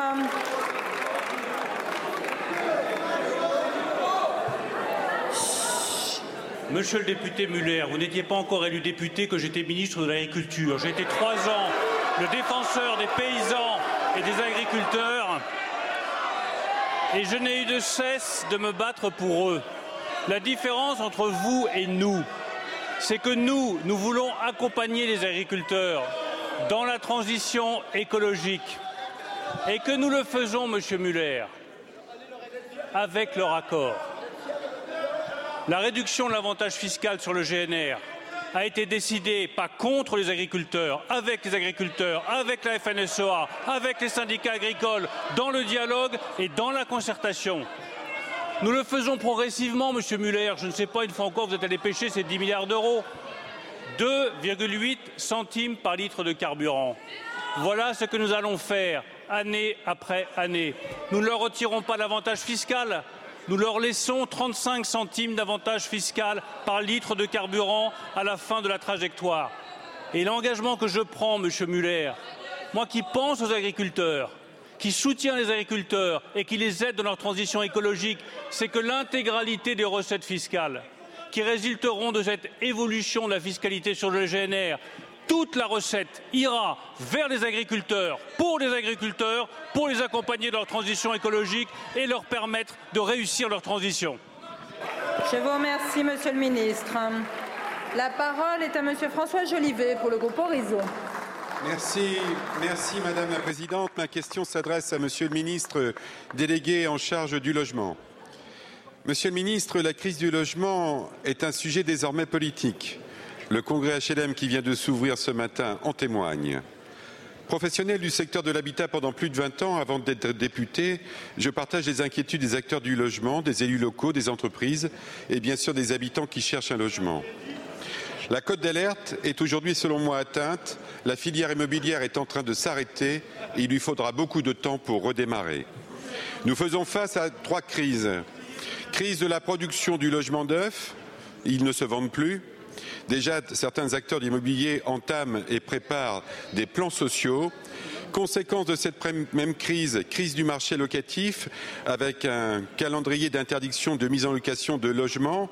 Ce n'est plus le cas parce qu'en fait, cette réforme a été prévue en temps calme. La transition énergétique de l'habitat est une nécessité, mais ne rajoutons pas de la crise à la crise. Crise du parcours résidentiel, enfin. Notre politique du logement a fait le deuil de la mobilité, que ce soit dans le parc HLM ou dans le parc privé. La fluidité du marché de l'immobilier doit être notre seul guide dans cette période difficile. C'est pourquoi le projet de loi de finances doit absolument amorcer la sortie de crise par des mesures fortes, urgentes et exceptionnelles. Ce budget doit être un plan de sauvetage, de relance et d'espoir pour les habitants. Monsieur le ministre, quelle est votre feuille de route? Je vous remercie, mon cher collègue. La parole est à Monsieur Patrice Vergrit, ministre délégué chargé du logement. Madame la Présidente, Mesdames et Messieurs les, députés, Monsieur le député Jolivet, vous m'interpellez sur euh, la triple crise que connaît aujourd'hui le, le logement et le gouvernement partage votre diagnostic.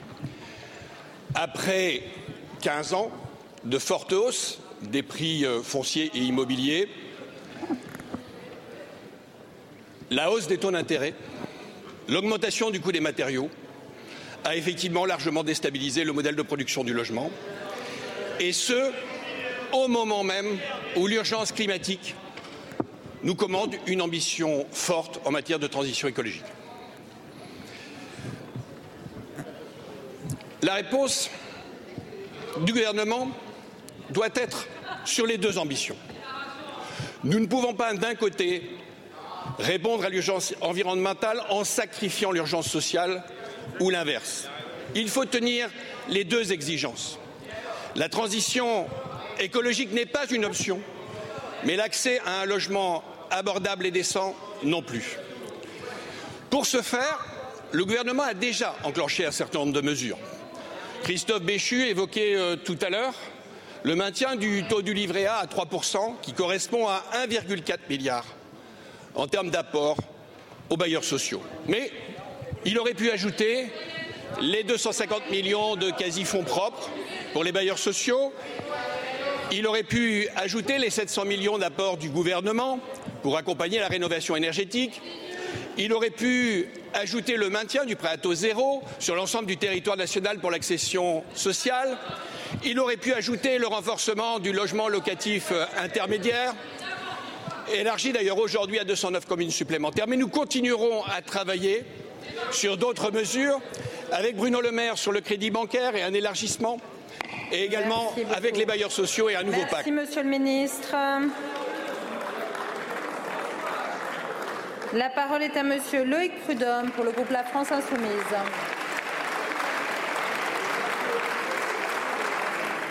Merci Madame la Présidente. Monsieur le ministre Fesneau, alors que la Commission européenne souhaite réautoriser le glyphosate pour 10 ans, vous déclariez le 12 septembre dernier dans Ouest France, je vous cite, On fait confiance à la science, aux études qui disent que le glyphosate ne pose pas de problème cancérogène. Monsieur le ministre, à quelle science faites-vous confiance? La science de Bayer, celle qui escamote les études qui lui déplaisent? À celle de l'EFSA, l'agence sanitaire européenne, qui ignore 90% de la littérature scientifique et ne prend en compte qu'une poignée d'études partiales fournies par les industriels et écarte la majorité des études académiques car ces études académiques, avec celles de l'INSERM, de l'INRAE, de l'IFREMER ou encore du CIRC, concluent au caractère cancérogène, génotoxique, neurotoxique, reprotoxique, perturbateur endocrinien du glyphosate. Elle pointe aussi ses impacts sur l'environnement et la biodiversité. Vous le voyez, la science indépendante est unanime sur les dangers du glyphosate et j'aurais la faiblesse de croire qu'en n'ayant rien à vendre, elle est plus crédible. En 2017, Emmanuel Macron, lui aussi, en était convaincu et avait même promis d'interdire le glyphosate dans les trois ans. Son renoncement a des conséquences très concrètes. J'en veux pour preuve la multiplication de clusters de cancer pédiatriques et les plus de 600 demandes de reconnaissance en maladie professionnelle d'agriculteurs portées par l'association Phyto Victimes rien qu'en 2022. Monsieur le ministre, ne me dites pas qu'il n'est pas possible d'interdire le glyphosate faute d'alternative. Plus de 50 000 agriculteurs bio s'en passent depuis des décennies. Bayer, Monsanto a quelque chose à vendre. Mais vous, monsieur Fesneau, personne ne pourrait croire ici et dans le pays que vous allez brader la santé des agriculteurs, des Français et des écosystèmes pour les profits d'une multinationale. Alors, Monsieur le ministre, pouvez-vous nous rassurer et nous confirmer ici que la France votera contre la réautorisation du glyphosate le 13 octobre prochain? Je vous remercie. La parole est à Monsieur Christophe Béchu, ministre de la Transition écologique et de la cohésion des territoires. Madame la Présidente, Mesdames et Messieurs les députés, Monsieur le député Loïc Prudhomme. Vous l'avez dit, la Commission européenne euh, a mis sur la table une proposition de réhomologation quasiment sans aucune condition pour 10 ans du glyphosate. La position de notre pays, elle est d'écouter les scientifiques. Et en l'espèce, nous avons du mal à croire et à comprendre que la Commission européenne n'écoute pas, y compris ce que dit l'autorité européenne des aliments, qui explique qu'il est souhaitable d'approfondir une partie des choses en termes d'impact, y compris sur la biodiversité. Depuis 2018, euh, la position de la France, est d'interdire le glyphosate dès lors qu'il y a des alternatives de substitution. Et c'est ce qui s'est passé pour la totalité des usages non agricoles. Vous le savez, dans le processus européen, si nous voulons nous opposer à la position de la Commission européenne, nous devons réunir une majorité des deux tiers. Je vous le dis de la façon la plus claire qui soit la France ne soutient pas la proposition européenne de réhomologation sans condition du glyphosate. Elle travaille, elle travaille à la construction d'une majorité qui évite, un, les distorsions de concurrence avec des situations nationales, deux, qu'on se retrouve dans une situation où nous n'écoutons pas la science, trois, que ça représente un retour en arrière. Je sais à quel point vous aimez que les choses soient binaires. Mais entre les deux, entre les deux, derrière l'apparence de la radicalité et derrière la simplicité, il y a une grande part de démagogie qui ne tient compte ni de la nuance et pour le coup, ni de la science. Merci beaucoup, monsieur le ministre. La parole est à monsieur Christophe Nejlen pour le groupe Lyot. Merci madame la présidente. Euh, madame la première ministre, nos entreprises françaises subissent aujourd'hui une double peine. Des prix de l'énergie qui restent exorbitants et des concurrents euh, internationaux qui, pour certains déjà, euh, n'en sont pas frappés et qui, en plus, ont des conditions sociales et fiscales bien moins disantes. Les entreprises textiles sont euh, le parfait exemple. Tout d'abord, je me dois de vous rappeler que cette filière compte encore plus de 62 000 emplois en France et plus de 3 000 dans les Vosges. Après la récente liquidation de l'entreprise FTV à Saulsur et une perte d'emploi pour euh, ces 48 salariés pour qui euh, j'ai une pensée en posant cette question, il est nécessaire pour le gouvernement de comprendre les difficultés de nos industries et particulièrement de cette filière. Désormais, dernier filateur français en fibre courte, situé au Tio, TMP achète sa matière première au prix où la concurrence internationale vend sa matière filée. Concernant les tisseurs, les tisseurs, ils sont en face de concurrents pakistanais qui ne sont pas impactés par la hausse de l'énergie et qui vendent leurs tissus 60% moins cher. Quant aux ennoblisseurs, en plus d'être frappés par le prix du gaz, ils sont les victimes de contraintes environnementales que leurs concurrents n'ont pas. Aussi, vous comprendrez que cet exemple n'est pas unique, mais qu'il est symbolique et qu'il concerne aussi bien d'autres industries, voire l'agriculture. Deux questions, Madame la Première ministre. Quand allons-nous sortir de l'accord européen qui indexe l'électricité sur le prix du gaz? Et à l'heure où nous parlons de la réindustrialisation, française, que comptez-vous faire pour empêcher nos savoir-faire historiques de fermer ou d'être obligés de s'expatrier? Merci beaucoup, mon cher collègue. La parole est à Madame la Première ministre. Merci Madame la Présidente, Mesdames et Messieurs les députés, Monsieur le Président Christophe Negelen.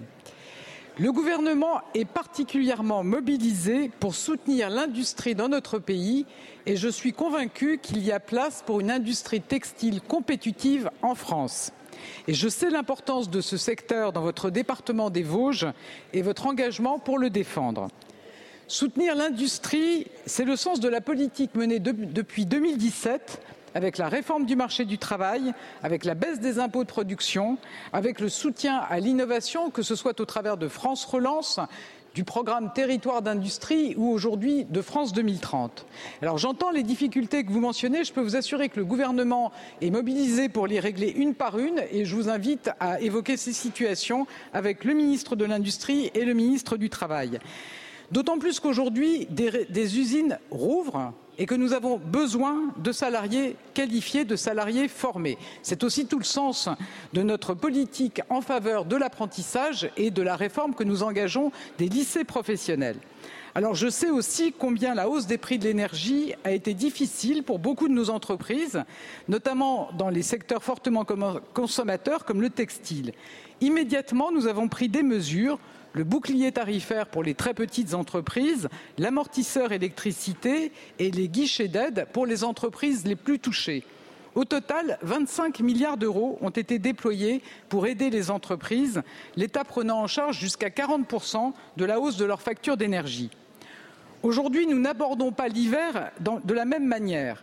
Les prix sont plus bas, nos stocks de gaz sont remplis à plus de 90% et les équipes d'EDF sont à pied d'œuvre pour assurer notre production nucléaire. Et je veux saluer leur engagement et leur professionnalisme. Cependant, certaines entreprises continuent à avoir des difficultés, notamment celles qui ont signé des contrats pluriannuels avec des prix de marché trop élevés. Elles seront toujours protégées par l'amortisseur électricité. Le projet de loi de finances prévoit à cet égard près de 800 millions d'euros pour continuer à les soutenir. Plus largement, nous sommes en train de réformer le marché de l'électricité au niveau européen comme en France. Notre objectif est d'offrir des prix compétitifs pour tous les consommateurs français, que chacun puisse bénéficier de nos investissements dans le nucléaire. Les discussions sont en cours et devraient aboutir au cours du mois d'octobre. Ces discussions devront permettre de concilier à la fois l'intérêt des Français et la préservation des grands équilibres financiers d'EDF, acteur clé de la transition énergétique. Depuis le début, nous avons affirmé un principe ne laisser personne sur le côté et nous n'en dévirons pas. Je vous remercie. Merci beaucoup, Madame la Première ministre. Monsieur Negelen. Merci Madame la Présidente. Merci Madame euh, la Première ministre. Il est vrai qu'en France, nous avons une, chance, c'est notre parc nucléaire. Nous devons impérativement, euh, après euh, les déboires des années passées, s'en servir, le remettre au centre du jeu pour que nos industries puissent en profiter. Merci beaucoup, mon cher collègue. La parole est à Monsieur Dino Cinieri pour le groupe Les Républicains. Merci Madame la, Madame la Présidente, Madame la Première ministre. Avec mes collègues du groupe Les Républicains, nous souhaitons attirer votre attention sur la révision d'un texte européen relatif aux émissions industrielles, la directive IED. À l'heure où la France est engagée dans la, phase des tri trilogues sur ce texte, nous souhaiterions connaître la position qui sera défendue par les ministres français. Ce texte qui vise à faire entrer les élevages bovins dans le champ d'une directive relative aux émissions industrielles industriels, alors qu'ils en étaient jusqu'alors exclus, représentent un véritable danger pour nos élevages et nos territoires. Les éleveurs les éleveurs de bovins et notamment les éleveurs laitiers du département de la Loire sont déjà soumis à l'application de trois directives concernant le traitement de leurs émissions. Madame la Première ministre, les, exploitations laitières françaises subissent des contraintes économiques et administratives lourdes. À l'heure où ces filières sont confrontées à un enjeu d'attractivité et de renouvellement des générations, il est indispensable de les protéger en maintenant leur exclusion de cette directive. Cette directive était confirmée, le surcoût pour une exploitation laitière d'une centaine de vaches oscillerait entre 20 000 et 27 000 euros. Un tel surcoût est intenable, inacceptable pour nos agriculteurs. Madame la Première ministre, allez-vous écouter nos éleveurs? Vos ministres vont-ils respecter le vote des eurodéputés qui ont largement rejeté l'entrée des bovins dans le champ de la directive en juillet dernier? Je vous remercie. La parole est à Madame Laurence Beaune, secrétaire d'État chargée de l'Europe. Merci Madame la Présidente. Euh, mesdames et Messieurs les députés, merci. Je, veux vous rassurer.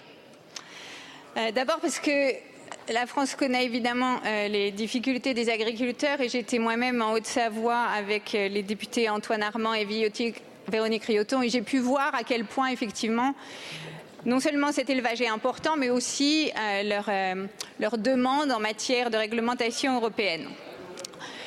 Je vous rassurer parce que la France a agi dès que cette directive a été proposée par la Commission pour modifier les seuils qui s'appliqueraient aux bovins. Notre objectif est que ça ne s'applique pas à plus à des, à des exploitations qui auraient moins de 350 UGB, qu'on en exclut les petites et qu'on en exclut les exploitations extensive. Comme vous savez, nous sommes en trilogue et nous allons continuer de nous battre pour maintenir cette position.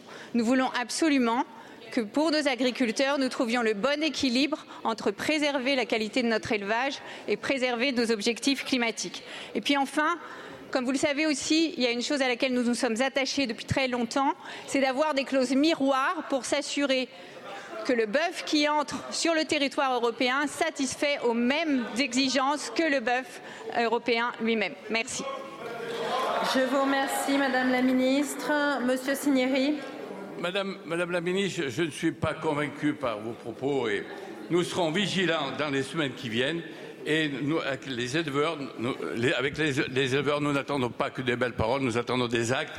Et je solliciterai auprès du ministre de l'Agriculture un, une rencontre de manière à ce que nous puissions aller au-delà de ces propositions. Merci.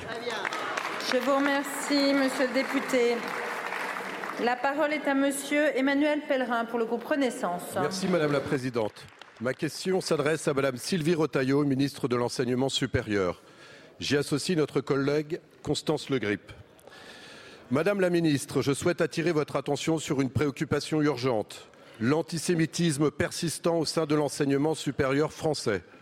Selon une enquête récente du Parisien, 9 étudiants juifs sur 10 déclarent avoir été victimes d'au moins un acte antisémite au cours de leurs études, que ce soit sur leur campus, en cours ou lors de soirées étudiantes, à l'image de Jérémy, dont l'histoire déchirante a encore été révélée par le Parisien. Lors d'événements d'intégration et de tournois sportifs à Sciences Po Strasbourg, cet étudiant âgé de 23 ans a été confronté à des chants nazis, des slogans antisémites et des agressions verbales et physiques. Selon le Parisien, ces, actes antisémites prennent la forme de stéréotypes ou de blagues, parfois même liées à la Shoah. Par exemple, Vive la Palestine 39-45, le retour, a été tagué sur un mur de Paris 8 en Seine-Saint-Denis. Ceci illustre le lien troublant, mais de plus en plus prégnant, entre l'antisémitisme et certains discours politiques d'extrême gauche qui s'insinuent dans les campus universitaires et font notamment des juifs de France des ambassadeurs de la politique du gouvernement israélien. L'enquête révèle également que des préjugés à l'encontre des étudiants juifs sont encore largement répandus. Les juifs seraient plus riches que la moyenne pour 24%. Ils détiendraient trop de pouvoir dans la finance et les médias pour 18% et dans la politique pour 15%. Enfin, la culture et les réseaux sociaux ne seraient pas en reste. À titre d'illustration, l'expression dragon céleste, issue du manga One Piece, est insidieusement exploité par certains étudiants comme une métaphore antisémite sur les réseaux sociaux. Cette utilisation détournée d'une référence culturelle souligne l'impérieuse nécessité d'une action politique. Madame la ministre, Merci Quelles beaucoup, mesures- mon cher collègue. Merci beaucoup. La parole est à Madame Sylvie Retailleau, ministre de l'Enseignement supérieur et de la Recherche. Merci, ma- merci beaucoup, Madame la Présidente, Monsieur et, et Madame les députés. Monsieur le député. Monsieur le député Emmanuel Perrin. Tout d'abord, je voudrais vous remercier pour votre question qui me permet d'aborder avec vous ici un sujet grave, un sujet qui doit tous évidemment nous mobiliser, c'est-à-dire, vous l'avez dit, la lutte contre l'antisémitisme. Alors c'est pour moi aussi l'occasion de rappeler l'engagement total du gouvernement pour enrayer ce fléau. C'est un fléau et qui, vous l'avez dit, malheureusement agit aussi au niveau des universités. Alors je veux être d'abord claire, évidemment comme vous, l'antisémitisme n'a sa place nulle part en particulier pas dans l'enseignement supérieur. Et il est inconcevable qu'un étudiant puisse être inquiété pour ses convictions religieuses, qu'elles soient réelles ou supposées, et ce point est juste euh, inadmissible. Alors, qu'il s'agisse effectivement d'agressions physiques, vous l'avez dit, ou parfois de faits qui sont trop souvent minimisés. Vous avez parlé de blagues ou euh, d'allusions. Non, il n'y a pas de petites plagues, il n'y a que des violences avérées et inadmissibles. Alors pour mettre un coup d'arrêt, nous, nous déployons actuellement un plan, un plan de lutte contre l'antisémitisme, le racisme et les discriminations. Concrètement, ce plan permet de repérer, je vous dirai comment, de repérer ces actes. La première chose, c'est d'accompagner les victimes, ce qui permet de libérer la parole et de les accompagner concrètement. Puis d'apporter des réponses qui peuvent être de type disciplinaire et ou judiciaire et le président de l'université en a ce pouvoir. Et puis vous avez parlé de tag, il est important d'agir complètement euh, et concrètement de réparer les dégâts du type effacer les tags, c'est important. Pour permettre cela, on forme les agents, on les sensibilise et on déploie des référents euh, antisémitisme, racisme et discrimination dans tous les établissements. Donc on est en train d'essayer de mieux identifier ces agents pour que les étudiants les identifient. Merci pour beaucoup, mener Madame la cette lutte, il est important d'avoir l'engagement Merci de tous les beaucoup, Madame la ministre. La parole est à Madame Marietta Caramanli pour le groupe socialiste. Ma question s'adresse à Monsieur le ministre de l'Éducation. Euh, Madame la ministre, Première ministre a annoncé des mesures en matière de lutte contre le harcèlement des élèves à l'école.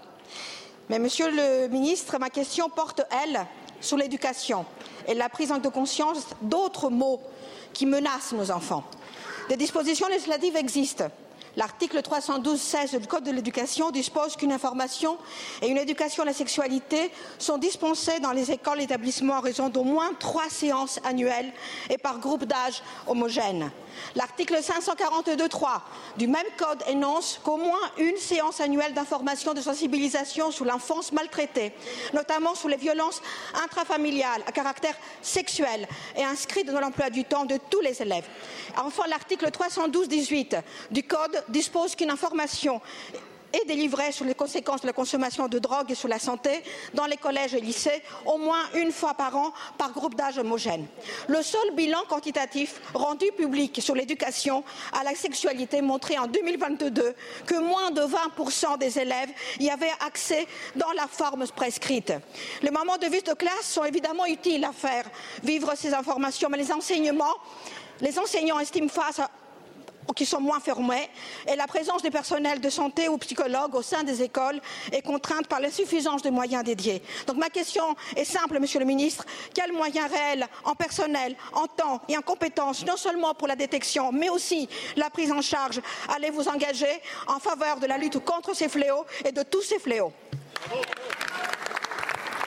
Je vous remercie. La parole est à Monsieur Gabriel Attal, ministre de l'Éducation nationale et de la jeunesse. Merci Madame la Présidente, Mesdames et Messieurs les députés, Madame la députée euh, Marietta Caramanli. D'abord, vous l'avez dit et vous l'avez souligné vous-même, la Première ministre a présenté un plan interministériel de lutte contre le harcèlement. Et je pense que c'est important de le noter. C'est la première fois que cet enjeu a été porté à ce niveau-là, ce qui nous pousse, tous les ministères, évidemment, à nous mettre à la hauteur du défi et de l'enjeu que constitue ce fléau du harcèlement euh, scolaire. Et vous avez raison. Sur ce sujet, il faut des mesures extrêmement claires et je crois que c'est ce que nous avons présenté dans tous les domaines, qu'il s'agisse de la prévention, de la détection ou de la réaction à euh, ces euh, phénomènes.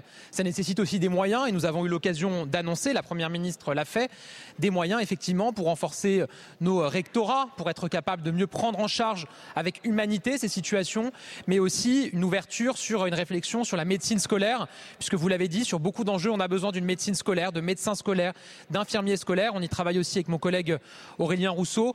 Y a un certain nombre de mesures qui ont été prises ces dernières années, notamment en termes de rémunération, avec euh, des euh, rehaussements de grilles, avec l'ouverture de la prime REP REP Plus à ces personnels dans les territoires euh, concernés mais on voit qu'on a un enjeu aujourd'hui encore d'attractivité pour pourvoir les postes qui sont ouverts. Parce qu'il y a beaucoup de postes qui sont ouverts et qui ne trouvent pas preneur à ce stade.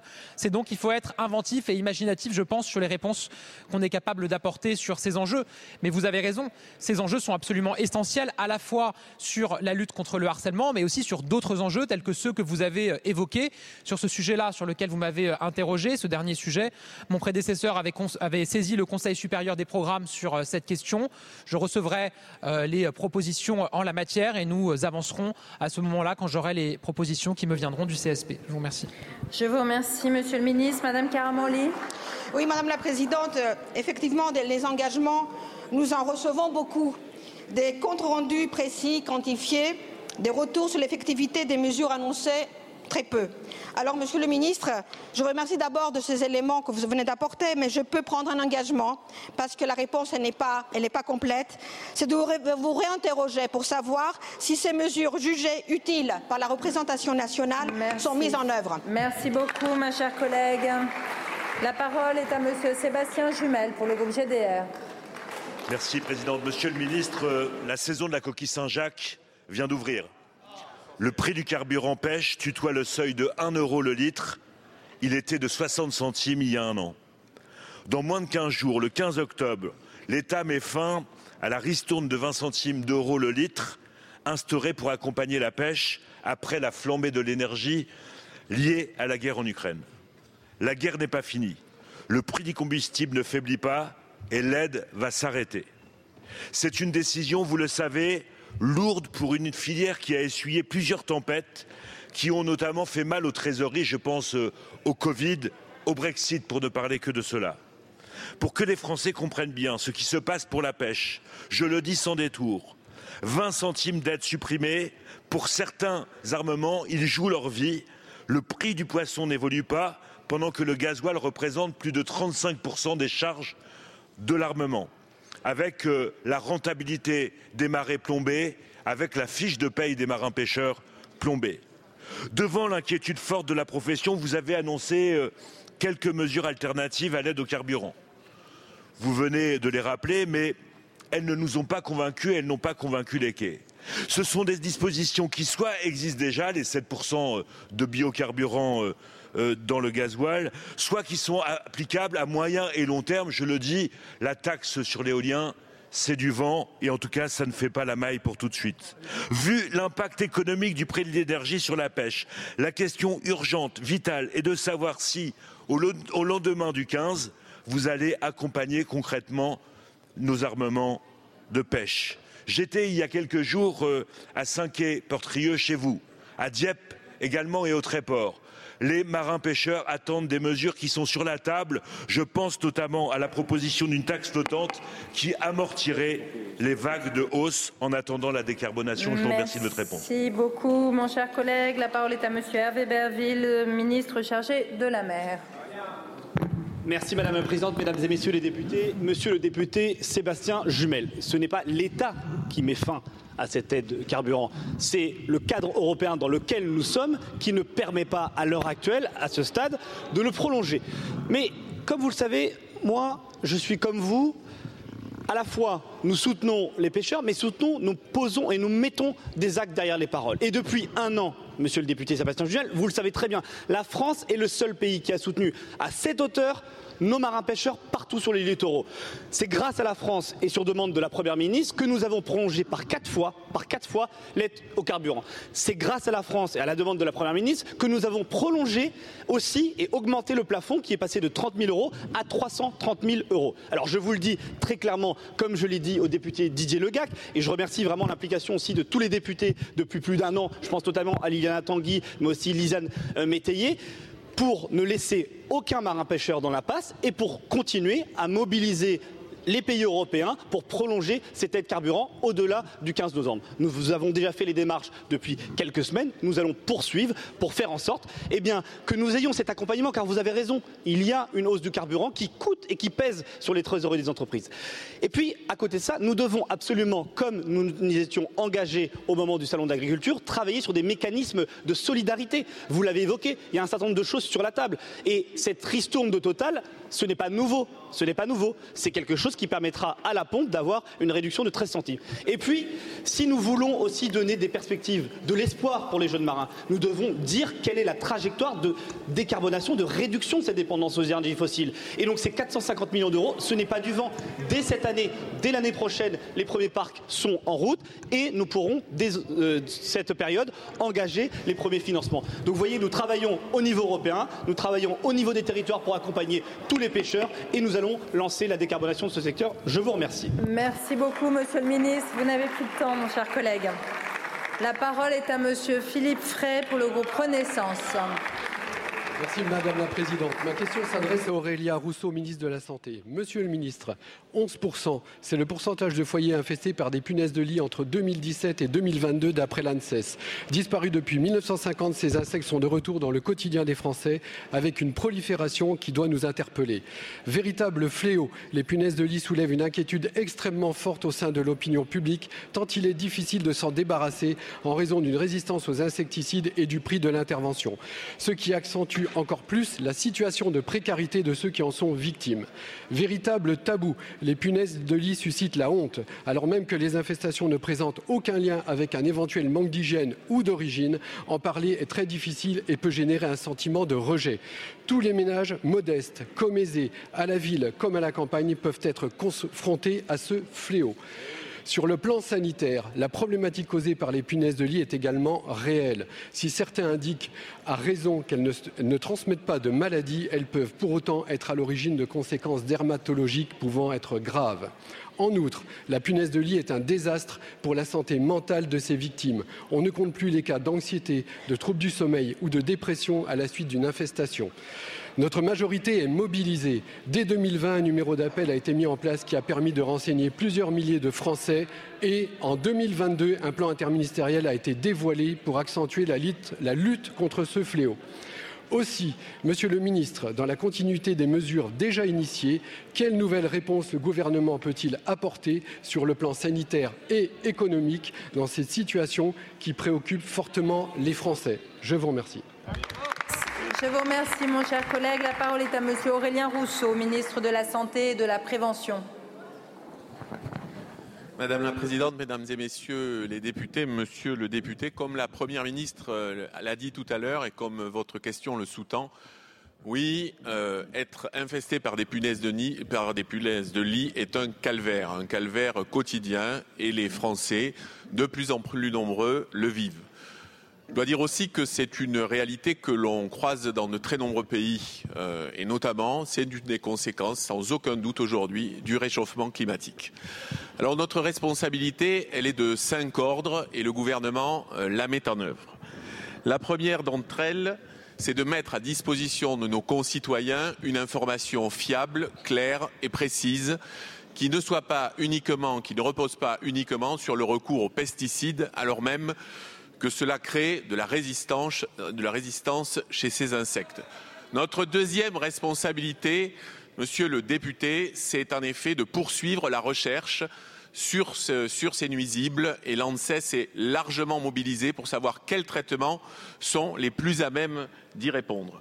Notre troisième responsabilité, c'est, il y aura dans les toutes prochaines heures une réunion autour d'Agnès Firmin-Lebaudot et de Patrice Vergrit, c'est d'avoir tous les acteurs qui sont regroupés, les bailleurs sociaux, les entreprises, les représentants des locataires et des propriétaires pour engager ensemble ce combat. Et le dernier point, et j'y tiens particulièrement, c'est celui qui consiste à ce que nos concitoyens ne tombent pas dans le piège de certains qui, voulant profiter de leur détresse, peuvent faire quelques profits sur leur dos.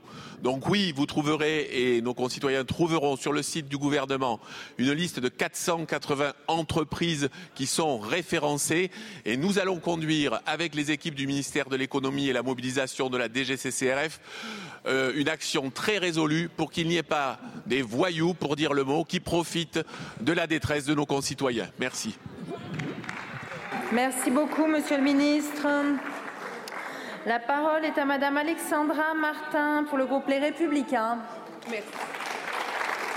Merci Madame la Présidente. Monsieur le ministre de l'Éducation nationale, depuis votre nomination, vous avez fait preuve d'une volonté certaine de combattre le fléau sociétal qu'est le harcèlement scolaire. Il est vrai que la France accuse un très grand retard dans ce domaine, contrairement à de nombreux pays européens. Vos annonces, pour certaines que je défends depuis longtemps, devront être déclinées rapidement et en actions concrètes, en espérant qu'il ne s'agisse pas encore d'effets de communication. Nous avons créé au sein des Républicains un groupe d'études consacré à la lutte contre le harcèlement scolaire que je co-anime avec ma collègue Michel Tabarot. Nous serons donc très vigilants sur la mise en œuvre des propositions que vous avez formulées. Nous avons également demandé la mise en place d'une commission d'enquête parlementaire par la voix de ma collègue Christelle Dintorni. La lutte contre le harcèlement scolaire, pour être efficace, doit être appréhendée dans toutes ses dimensions et aussi dans le temps long. Nous connaissons votre intérêt, inspiré par la méthode danoise, pour la mise en place de cours d'empathie. Je veux prendre ici un autre modèle, celui de la Suède, où ce ne sont pas que des cours d'empathie qui permettent de résoudre le problème, mais la façon de concevoir l'éducation des enfants de façon positive, motivante et bienveillante. Si nous sommes biologiquement programmés pour faire preuve d'empathie, celle-ci doit pouvoir se développer et s'entretenir tout au long du parcours éducatif et aussi au sein de la famille. Pour cela, il est absolument nécessaire également de soutenir et d'accompagner les établissements qui sont souvent sans ressources et doivent pallier la pénurie de psychologues, d'infirmières, de surveillants. Nous devons aussi leur permettre d'élaborer un plan de lutte adapté aux enjeux et aux spécificités de leurs établissements. N'est-ce pas un véritable changement de paradigme que nous appelons de nos vœux au sein des Républicains qu'il faut entreprendre? Un changement systémique, culturel, qui serait aussi propice à faire baisser le phénomène croissant de violence chez les jeunes, dans la rue, sur les réseaux sociaux, et tout simplement à apprendre aux adultes de demain le civisme. Merci. Je vous remercie, ma chère collègue. La parole est à Monsieur Gabriel Attal, ministre de l'Éducation nationale et de la jeunesse. Merci Madame la Présidente, Mesdames et Messieurs les députés, Madame la députée Alexandra Martin. Je veux commencer par vous remercier parce que moi, je crois au dialogue et à la capacité qu'on doit avoir à avancer collectivement et largement. Et je pense que s'il est un sujet sur lequel on peut avancer en dépassant les clivages politiques, c'est la lutte contre le harcèlement. Et vous le savez, pour construire le plan que la Première ministre a présenté, j'ai réuni des représentants de chaque groupe parlementaire. Vous en faisiez partie pour les LR, je vous en remercie. Il y avait également Madame Descamps pour Lyotte, Monsieur Balanan pour le Modem, Madame Carrel pour Horizon, Monsieur Marion pour Renaissance, Madame Kelwa Hachi pour le Parti socialiste, Madame Pasquini pour les Verts, Madame Bourroa pour les GDR, Monsieur Corbière pour la France Insoumise et Monsieur Chudeau pour le Rassemblement national. Je veux remercier la représentation nationale de s'emparer collectivement de ce sujet, parce que la réalité, c'est que nous avons besoin d'une mobilisation collective qui dépasse d'ailleurs l'enceinte de cet hémicycle, l'enceinte de l'école. C'est un sursaut collectif de la société dont nous avons besoin. J'ai parlé d'un électrochoc et ce que nous pouvons constater, c'est que l'électrochoc a démarré avec la libération de la parole, une multiplication par trois des signalements de harcèlement sur le mois de septembre 2023 par rapport à septembre 2022. Et maintenant, notre responsabilité à nous, c'est d'être capable d'y répondre. Et vous avez raison d'être vigilante sur la déclinaison du plan que nous avons eu l'occasion d'annoncer. S'il y a des jeunes qui parlent et qui sont davantage à parler, c'est bien qu'ils ont l'espoir qu'on les entende et qu'on agisse. Et oui, nous allons agir. Et c'est un véritable changement de paradigme. Je vous rejoins sur la question de la prévention avec effectivement cette capacité à développer, dès les premières classes cette éducation euh, bienveillante, d'empathie. Il faut en revenir à Jean-Jacques Rousseau qui disait il y a l'instruction de l'esprit et l'éducation du cœur. Et oui, nous ne devons jamais perdre de vue que c'est la responsabilité de l'école que d'apporter ça à nos élèves. Et le changement de paradigme, c'est aussi de faire en sorte que la peur change de camp. Et moi, je l'assume totalement. Et ce plan, il nous permet de dire aux harceleurs qui empoisonnent la vie de centaines de millions d'élèves que nous ne laisserons rien passer et que nous serons intraitables en matière de sanctions. Je pense que le changement de paradigme, il est aussi là et que c'est important qu'on le réaffirme tous ensemble. Merci beaucoup, Monsieur le Ministre. La parole est à Monsieur Nicolas Thierry pour le groupe écologiste. Merci, Madame la Présidente.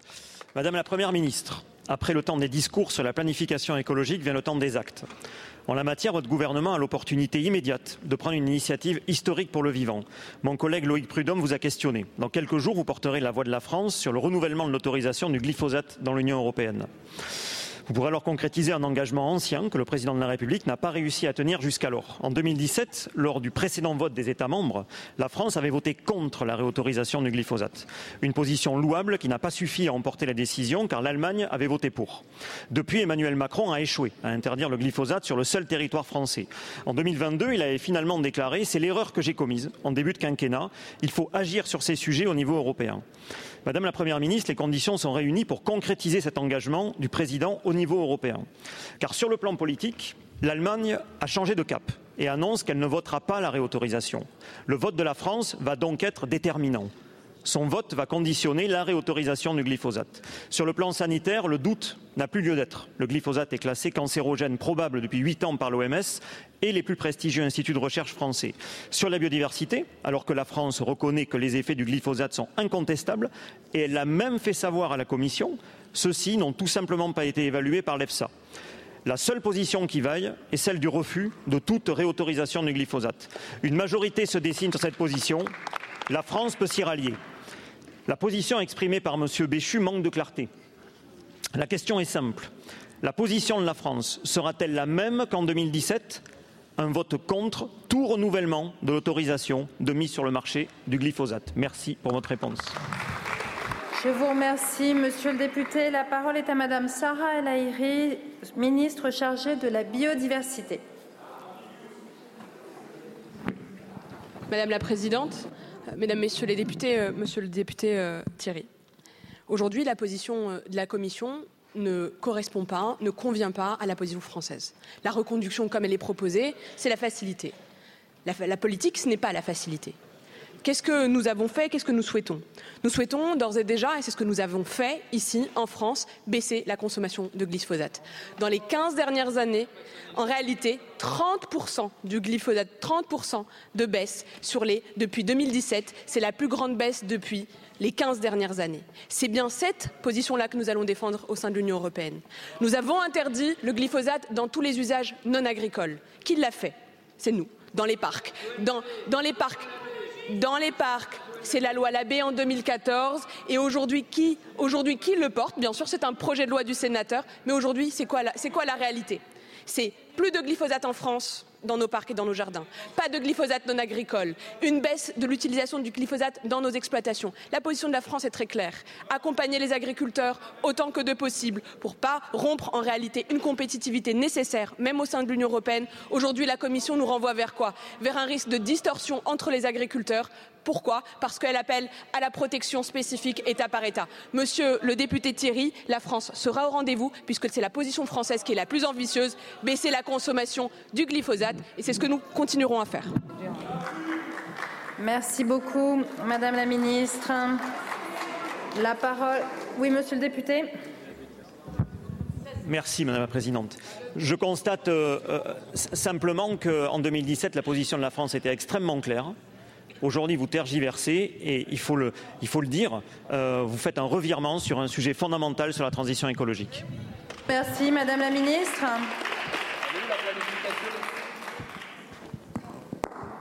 Monsieur le député Thierry, il n'y a aucun revirement. La réalité est claire et la position est claire. Un accompagnement de nos agriculteurs pour tenir notre compétitivité et s'appuyer sur la science. La science, elle dit quoi? Les préconisations pour la santé et sur la biodiversité. Pour ça, deux choses. À chaque fois qu'il y a une alternative, on interdit. La France est mieux disante. À chaque fois que c'est nécessaire, on investit. INRAE, ANSES, on s'appuie sur bien ces rapports-là. Donc, monsieur le député, une seule et unique boussole, la science et une ambition. Parce que oui, la France, aujourd'hui, est au rendez-vous. Le glyphosate, beaucoup en parlent. Merci Nous, on beaucoup. s'en occupe. Merci beaucoup, Madame la Ministre. La parole est à Monsieur Didier Lemaire pour le groupe Horizon. Merci Madame la Présidente, Mesdames et Messieurs les ministres, chers et chers collègues. J'associe euh, l'ensemble de mes collègues Horizon, mais également euh, mon collègue Éric Pauget, à ma question destinée à Monsieur le ministre de l'Économie. Il y a à peine trois mois, le Parlement adoptait à la quasi-unanimité une loi concernant le risque d'incendie, permettant d'une part l'exonération des taxes sur les carburants, mais également la suppression du malus écologique pour l'ensemble des véhicules des SDIS pour l'ensemble de notre pays. Certaines dispositions de l'article 12 du PLF 2024, 2024 pardon, inquiètent nos soldats du feu et bon nombre de nos collègues parlementaires à juste titre. Par la voix du ministre Cazenave, le gouvernement a annoncé sa volonté de faire conserver aux SDIS les acquis votés à l'été. Dès lors, pouvez-vous, s'il vous plaît, confirmer devant la représentation nationale que les SDIS continueront de bénéficier de ces dispositions qui leur donnent des moyens supplémentaires?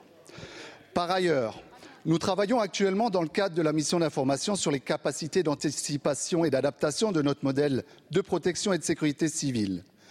Depuis quelques années, les crises de nature et d'ampleur diverses se succèdent dans notre pays. Or, notre modèle de sécurité civile repose sur un ensemble de professionnels et de volontaires. Il est, depuis plusieurs années, en tension perpétuelle et il s'essouffle. En appui sur notre territoire, les associations et leurs bénévoles font un travail remarquable de maillage social. Aussi, j'aimerais savoir si dans le PLF 2024, des mesures pour soutenir et stabiliser notre modèle de protection et de sécurité civile sont envisageables et, le cas échéant, lesquelles? Je vous remercie. Je vous remercie, mon cher collègue. La parole est à Monsieur Christophe Béchu, ministre de la Transition écologique et de la cohésion des territoires. Madame la Présidente, Mesdames et Messieurs les députés, euh, Monsieur le député Didier Lemaire. Il y a 250 000 sapeurs-pompiers dans ce pays avec des statuts divers. Et vous l'avez dit, il y a quelques semaines, la représentation nationale a joint le geste à la parole en votant à l'unanimité une proposition de loi permettant euh, de les soutenir. Et je veux saluer en cet instant à la fois le député euh, Lamiro et la députée Panonacle qui ont été euh, les rapporteurs de ce texte et qui ont travaillé à faire en sorte qu'il puisse être adopté à l'unanimité. Il n'y aura pas dans le projet de loi de finances, et je le dis en mon nom, je le dis au nom de la Première ministre qui s'est exprimée il y a quelques jours de la manière la plus claire qui soit, je le dis au nom du ministre de l'économie et des finances qui s'est exprimé aussi, et je le dis avec le ministre de l'Intérieur puisque nous partageons avec euh, Dominique Faure le suivi des services d'incendie et de secours, il n'y aura pas de remise en cause des avantages concernant les pompiers dans le projet de loi de finances. Ni sur euh, la remise en cause du tarif qu'ils payent en matière de GNR, ni en mettant en place un malus sur les véhicules de sécurité civile qui serait absurde compte tenu des spécifications qui sont liées à l'ensemble de leurs interventions. Il faut de la cohérence, c'est évidemment ce que nous allons faire en corrigeant cette euh, coquille. Je le dis de façon très très claire. Vous posez la question de comment on fait pour conforter le modèle du volontariat dans notre pays. Et là, ce n'est pas aux députés que je m'adresse, c'est aux majors de sapeurs-pompiers professionnels que vous avez été avant d'entrer dans cet hémicycle. Vous savez à quel point pour ça, ce ne sont pas seulement des textes, c'est le suivi et l'accompagnement avec les présidents de département. Et je suis certain que des députés de tous bords seront capables de regarder comment accompagner et faciliter cet engagement volontaire qui est une des fiertés de la France. Merci beaucoup, Monsieur le ministre.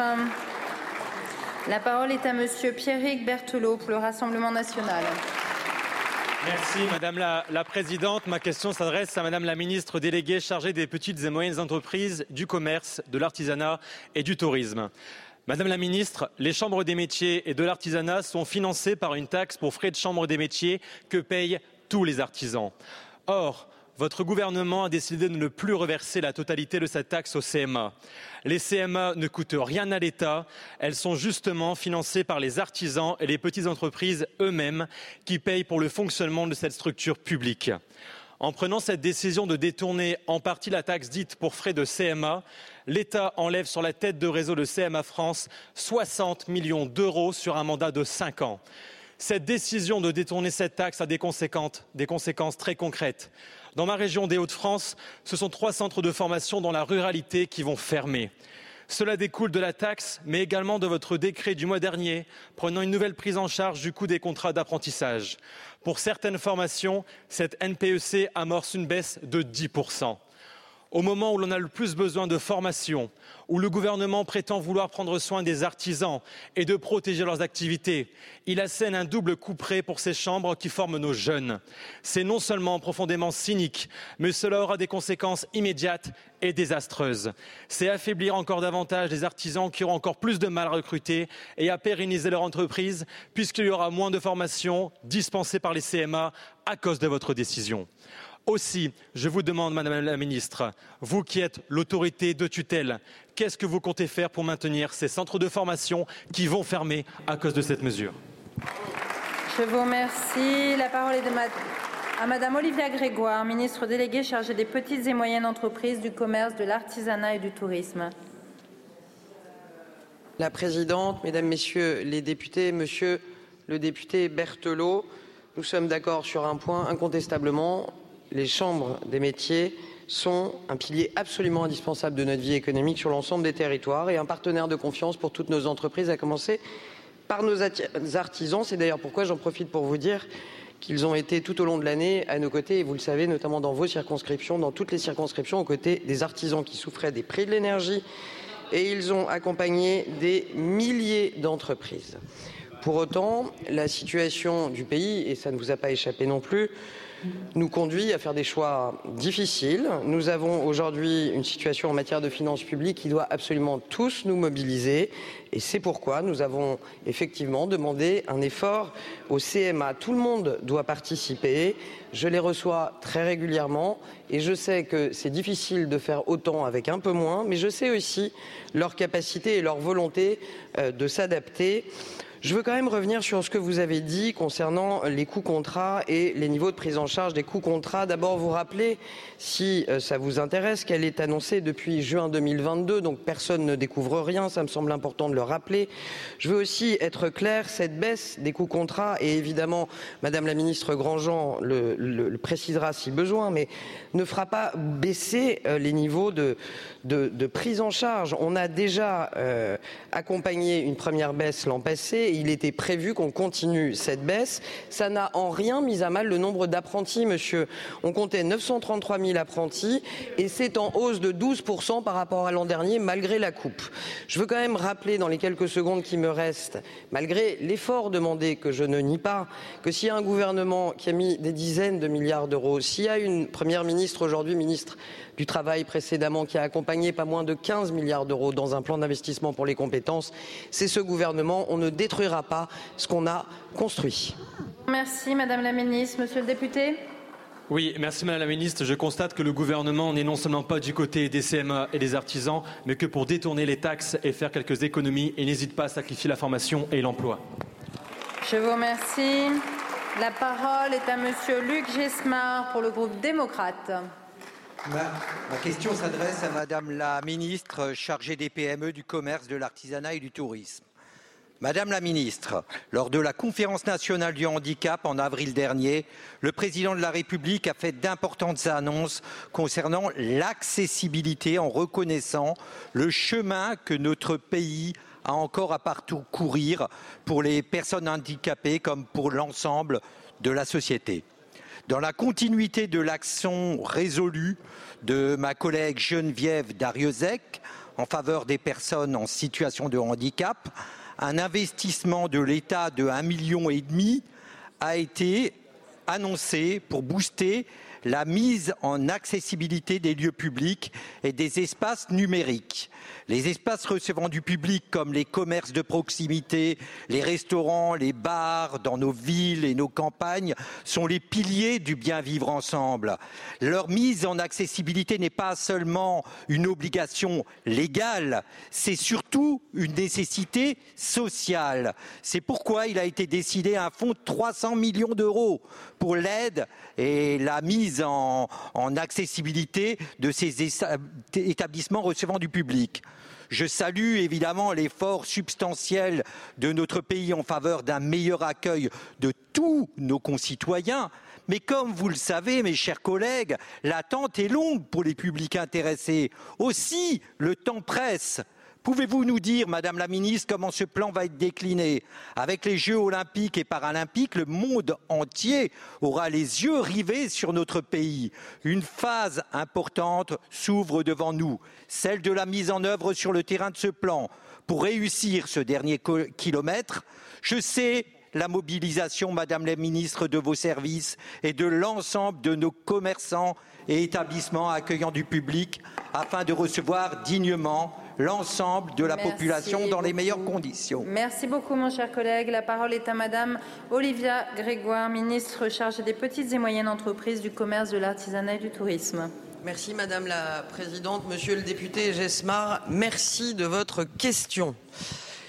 Je vais répondre euh, aussi en mentionnant les travaux de la ministre Dariussec et en vous confirmant qu'avec la ministre Katabi, évidemment sous l'autorité de la Première ministre, c'est un chantier, c'est un impératif et nous nous y mettons tous et toutes très vite. Vous vous souvenez sûrement, monsieur le député, de cette phrase qui me mettait très en colère, donc je vais la partager avec vous puisque j'ai poussé pendant 25 ans un fauteuil roulant.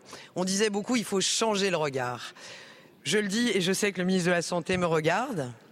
Je crois que c'est plus le regard qu'il faut qu'on change, c'est leur vie qu'il faut qu'on change. Quand on a 6% de personnes handicapées dans ce pays, c'est leur vie qu'il faut qu'on change. Et ça coûte rien.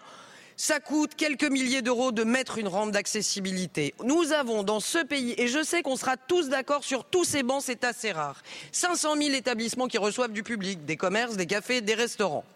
Nous avons une immense majorité qui n'est pas accessible. Ça n'est pas acceptable. La ministre des Sports avec lesquels on travaille, on partage ce point. Des Jeux olympiques et paralympiques responsables et qui ne seraient pas accessibles, ça c'est pas possible, c'est pas une option. Donc le gouvernement met 300 millions d'euros pour les années qui viennent et 100 millions pour les mois qui viennent. Pour qui? Pour toutes les villes, mais en priorité pour tous les commerçants et les hôteliers, les restaurateurs qui vont accueillir des épreuves. Il y a un peu plus de 70 collectivités concernées. Comment À partir du 2 novembre prochain, sur le site de l'Agence des services et des paiements, ASP, et comptez sur nous pour le communiquer largement. On travaille avec les organisations professionnelles. Tous vos commerces, tous vos hôtels, tous vos restaurants vont pouvoir bénéficier d'une prise en charge de 50% de leurs travaux par l'État dans une limite de 20 000 euros. Je vous garantis que ça permet de mettre en accessibilité des dizaines de milliers de commerces, d'hôtels, de restaurants. Ces Jeux olympiques, ils nous honorent, mais ces Jeux olympiques, ils nous obligent. Et il y a une chose, on y va comment? Bah, Justement beaucoup, en les Madame rendant la ministre, vous n'avez plus de temps de parole. Merci beaucoup. Alors, Madame la ministre, je vous remercie de regagner votre place. La parole est Madame la ministre. Madame la ministre, s'il vous plaît, la parole est à Madame Martine Etienne pour le groupe La France Insoumise. Merci Madame la Présidente. Monsieur le ministre de la Santé, le 15 septembre, vous lanciez une grande campagne de prévention contre la bronchiolite, cette infection respiratoire qui touche les nourrissons. 15 jours plus tard, c'est déjà la pénurie. Faute de doses de Befortus, le produit injectable qui permet de protéger les bébés de la bronchiolite, vous êtes obligé de stopper la livraison en pharmacie et de ne prioriser que les maternités. Encore une fois, vous n'avez rien anticipé. Alors qu'il y a eu plus de 720 000 naissances en 2022, vous n'avez commandé que 200 000 doses. Vous souhaitiez créer un effet d'annonce en prétendant anticiper l'ép- l'épidémie, mais voilà aujourd'hui, les doses manquent et les parents s'a- s'alertent. Vous n'apprenez rien de vos erreurs. La bronchiolite, c'est quasiment 100 000 passages aux urgences l'année dernière, des dizaines de milliers d'hospitalisations et des hôpitaux saturés qui ont dû gérer cette épidémie, la grippe et le Covid en même temps. Malgré ça, vous continuez de fonctionner en flux tendu, de commander trop peu de doses, de rogner sur les stocks et de désarmer le pays face aux épidémies. Monsieur le ministre, il y a urgence. En 2021, sur l'ensemble du territoire, 2700 enfants sont morts avant leur premier anniversaire. Les professionnels de santé vous alertent sur la dégradation des soins et sur la mortalité infantile. Mais comme à votre habitude, vous n'écoutez rien. La recherche et la santé sont tellement sous-financées que la France est dépendante d'une seule usine aux États-Unis pour se fournir en médicaments contre la bronchiolite et soigner ses bébés. Sous Emmanuel Macron, les pénuries de médicaments ont été multipliées par sept. Parce que la santé n'est pas un marché, il est urgent de créer un pôle public du médicament en France et de redonner les moyens humains et financiers aux maternités et à la pédiatrie. Alors, Monsieur le Ministre, Comment allez-vous faire pour protéger la santé Merci. de nos bébés? Merci beaucoup. La parole est à Monsieur Aurélien Rousseau, ministre de la Santé et de la Prévention. Madame, Madame la Présidente, Mesdames et Messieurs les députés, Madame la députée, quatre, quatre, quatre pays au monde ont commandé du Befortus. La France, l'Espagne, les États-Unis et l'Allemagne. En mars dernier, un laboratoire est venu voir mon prédécesseur François Braun et lui a proposé un traitement qui n'avait fait l'objet d'aucune autorisation. François Braun a eu le courage et il a pris le risque de commander des doses de ce médicament qui n'avait aucune autorisation. Aujourd'hui, madame, si ce médicament n'avait pas obtenu les autorisations, qu'est-ce que vous diriez sur le fait qu'on détruise des doses? Et oui, les sociétés savantes à l'époque ont dit ça sera un nouveau produit, donc sans doute 10% d'adhésion. Le ministère de la Santé a commandé pour 30%, 200 000 doses. Nous avons commandé 200 000 doses. Et oui, à la différence de vous, madame, je trouve que c'est une formidable nouvelle que dans les maternités, on ait un taux d'adhésion entre 60 et 80% jamais vu en matière de vaccination ou d'immunisation, jamais vu. Et donc, à partir de là, ma responsabilité, et je l'assume, c'est de protéger les nourrissons les plus à risque. Qui sont les nourrissons les plus à risque? Qui sont ceux qui ont été les 45 000 nourrissons hospitalisés l'an dernier? C'était ceux qui avaient quelques jours ou quelques semaines. Donc oui, nous privilégions les doses de 50 mg de Fortus dans les maternités. Et en attendant, plutôt que de euh, nous faire à nouveau la complainte de, la, du drame, nous travaillons au progrès. La Première ministre, le Président de la République et moi-même, nous nous battons tous les jours pour obtenir plus de doses et que pour que la France soit, comme elle le sera, j'en suis sûr, le pays qui aura la plus grande couverture au Befortus dans le monde. Je vous remercie, Monsieur le ministre. Pour la dernière question, je donne la parole à Monsieur Paul Molac pour le groupe Yacht. Merci Madame la Présidente. Ma question s'adresse au ministre de la Santé. Monsieur le ministre, Carhaix, Redon, Pontivy, Guingamp, le point commun de tous ces hôpitaux, la fermeture de leurs services d'urgence la nuit, voire le week-end. La population et les élus de Carhaix manifestaient samedi dernier dans les rues de Quimper. Les habitants du pays de Redon ont appris que la fermeture de services d'urgence est prolongée jusqu'au 6 novembre. Je comprends l'émoi et la colère que suscitent ces manquements. Selon le syndicat SAMU Urgence de France, 163 services d'urgence ont fermé au moins ponctuellement cet été. C'est catastrophique. Nous assistons à un manque criant de personnel médical, en particulier de médecins. Ceci conduit à mettre en danger nos populations qui ne peuvent plus disposer de services hospitaliers de proximité. Monsieur le ministre, quelles mesures envisagez-vous de prendre pour que cette situation ne se renouvelle pas et que les services hospitaliers puissent fonctionner en mode non dégradé dans l'intérêt des patients et des personnels? Je vous remercie, mon cher collègue. La parole est à Monsieur Aurélien Rousseau, ministre de la Santé et de la Prévention. Madame la Présidente, Mesdames et Messieurs les députés, Monsieur le député, oui, la situation des urgences et des services d'urgence en particulier est dégradée. Oui, elle l'a été cet été. Il n'y a, et elle l'est encore à la rentrée, notamment en Bretagne. Et vous avez raison de le souligner, il n'y a là-dessus aucune espèce de déni. Nous avons connu cet été, sur les 680 services d'urgence qu'accueille notre pays, cinq fermetures complètes. Et en effet, un nombre, on peut discuter des chiffres, mais en effet, des fermetures partielles de services d'urgence qui sont, qui ont obligé nos concitoyens à passer par le 15 qui les a orientés vers le service le plus proche euh, et ce qu'on appelle la régulation. Ça n'est pas une situation satisfaisante. La plupart du temps, et pour ne pas dire tout le temps, les raisons qui ont conduit à ce système dégradé, c'est du manque de personnel. Nous avons donc pris des décisions fortes que la Première ministre a annoncées à Rouen, notamment l'augmentation de 25% du travail de nuit. C'est un des points essentiels de l'attractivité. Nous avons, euh, pour reconnaître le travail des, des, assistants de régulation médicale, annoncé la semaine dernière une augmentation de leurs indemnités et de leur grille euh, de carrière. Nous continuons à investir pour la santé, mais vous avez raison.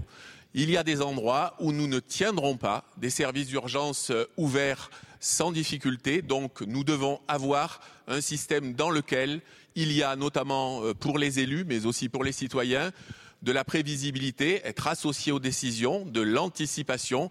Et croyez bien que sur le territoire de la Bretagne, y compris euh, sur celui de Carré, nous avons des propositions et des projets à faire, même si en ce moment, la situation est particulièrement tendue et je ne le nie pas, il n'y a aucun déni sur le service des urgences. Je vous remercie, Monsieur le Ministre. Monsieur Molac.